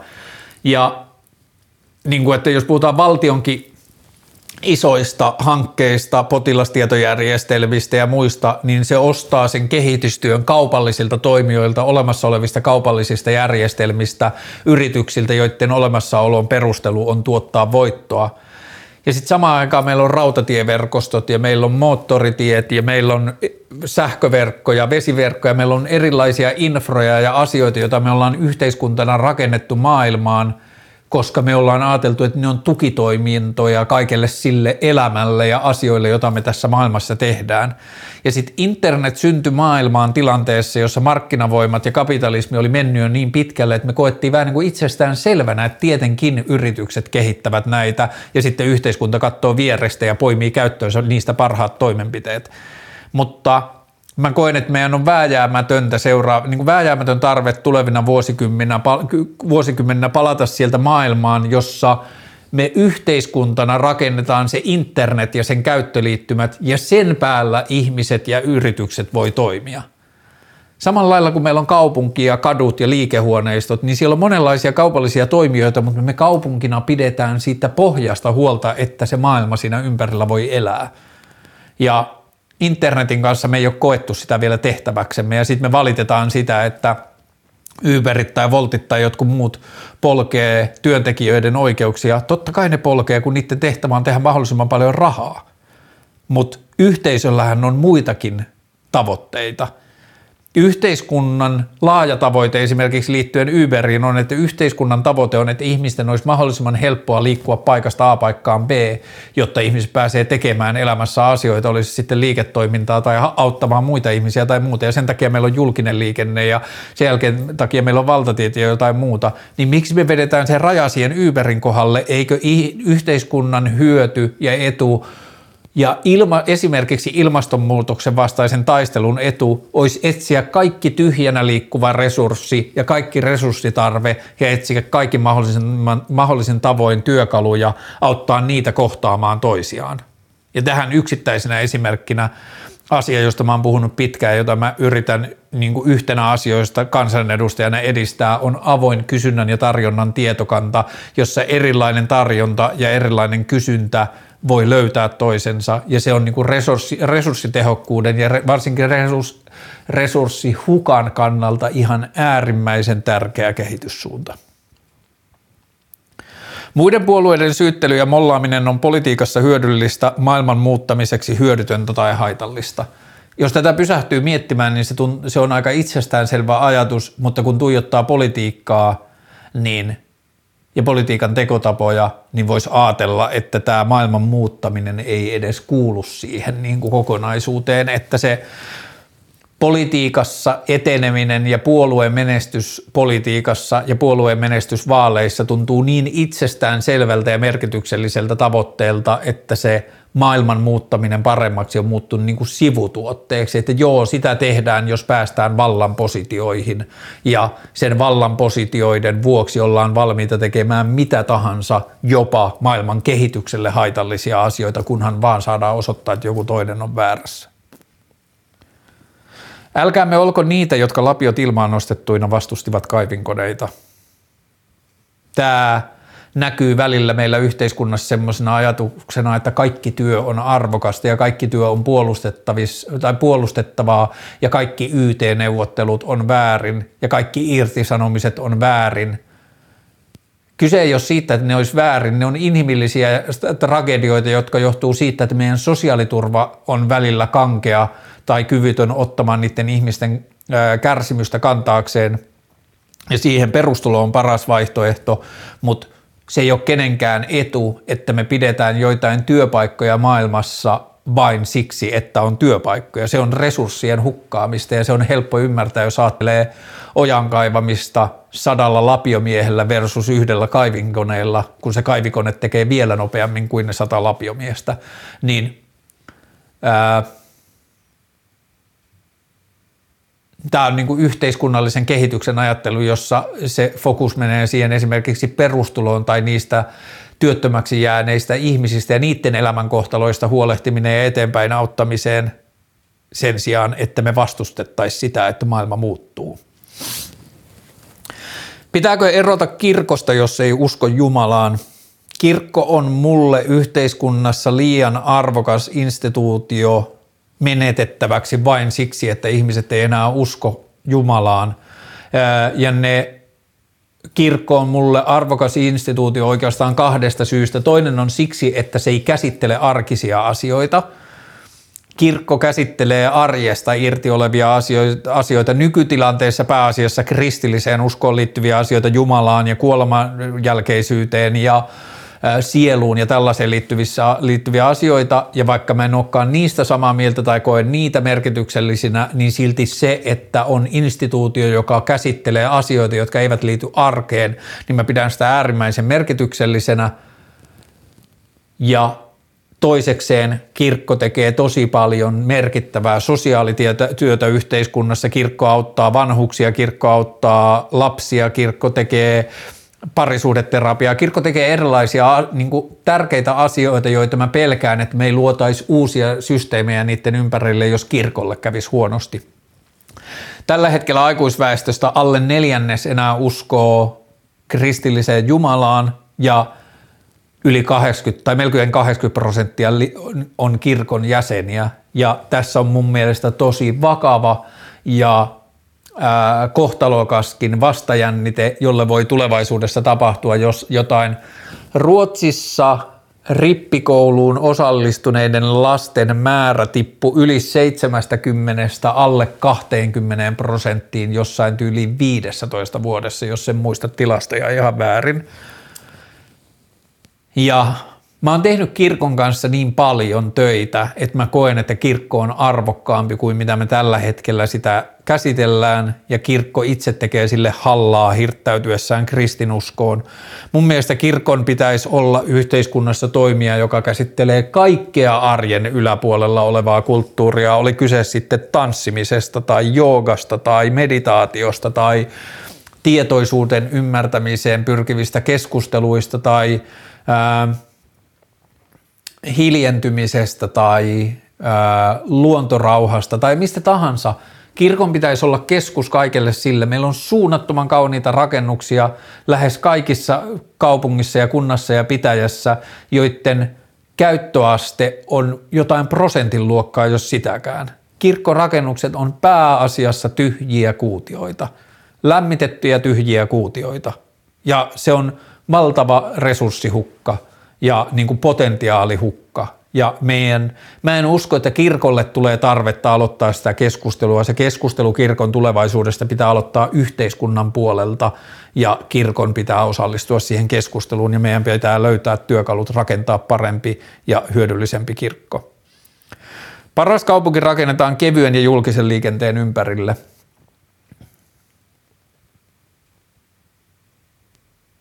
Tämä on varmasti mielipidekysymys, mutta kaupungit, joissa mä koen itseni yllätetyksi ja inspiroituneeksi ja häkeltyneeksi, on kaupunkeja, joissa ihminen pääsee lähelle kaupungin tekstuuria. Ei ihminen, joka istuu peltilaatikossa, vaan ihminen, joka iho pääsee lähelle sitä kaupungin niin kuin vilinää ja struktuuria. Ja mitä vähemmän kaupunkikeskustoihin päästetään yksityisiä autoja, sitä paremmalta ne kaupungit tuntuu, sitä ihmisläheisemmältä ne kaupungit tuntuu. Ja mitä vähemmän kaupunkiin pääsee autolla, sitä enemmän ihmiset valitsee julkisen liikenteen ja mitä enemmän ihmisen valitsee julkisen liikenteen, sitä paremmin julkinen liikenne toimii ja sitä parempia kaupungeista tulee. Sitä enemmän sinne mahtuu puistoja, sitä enemmän sinne mahtuu puita, sitä vähemmän sinne mahtuu, tarvitaan asfalttia ja kovaa katua. Ää, Mä ymmärrän, että tämä on mielipidekysymys, mutta toistan. Paras kaupunki rakennetaan kevyen ja julkisen liikenteen ympärille. Tässä oli ensimmäinen tällainen ehdokas haastattelu, jonka te rakkaat katsojat teitte jostain sieltä etäältä. Ähm,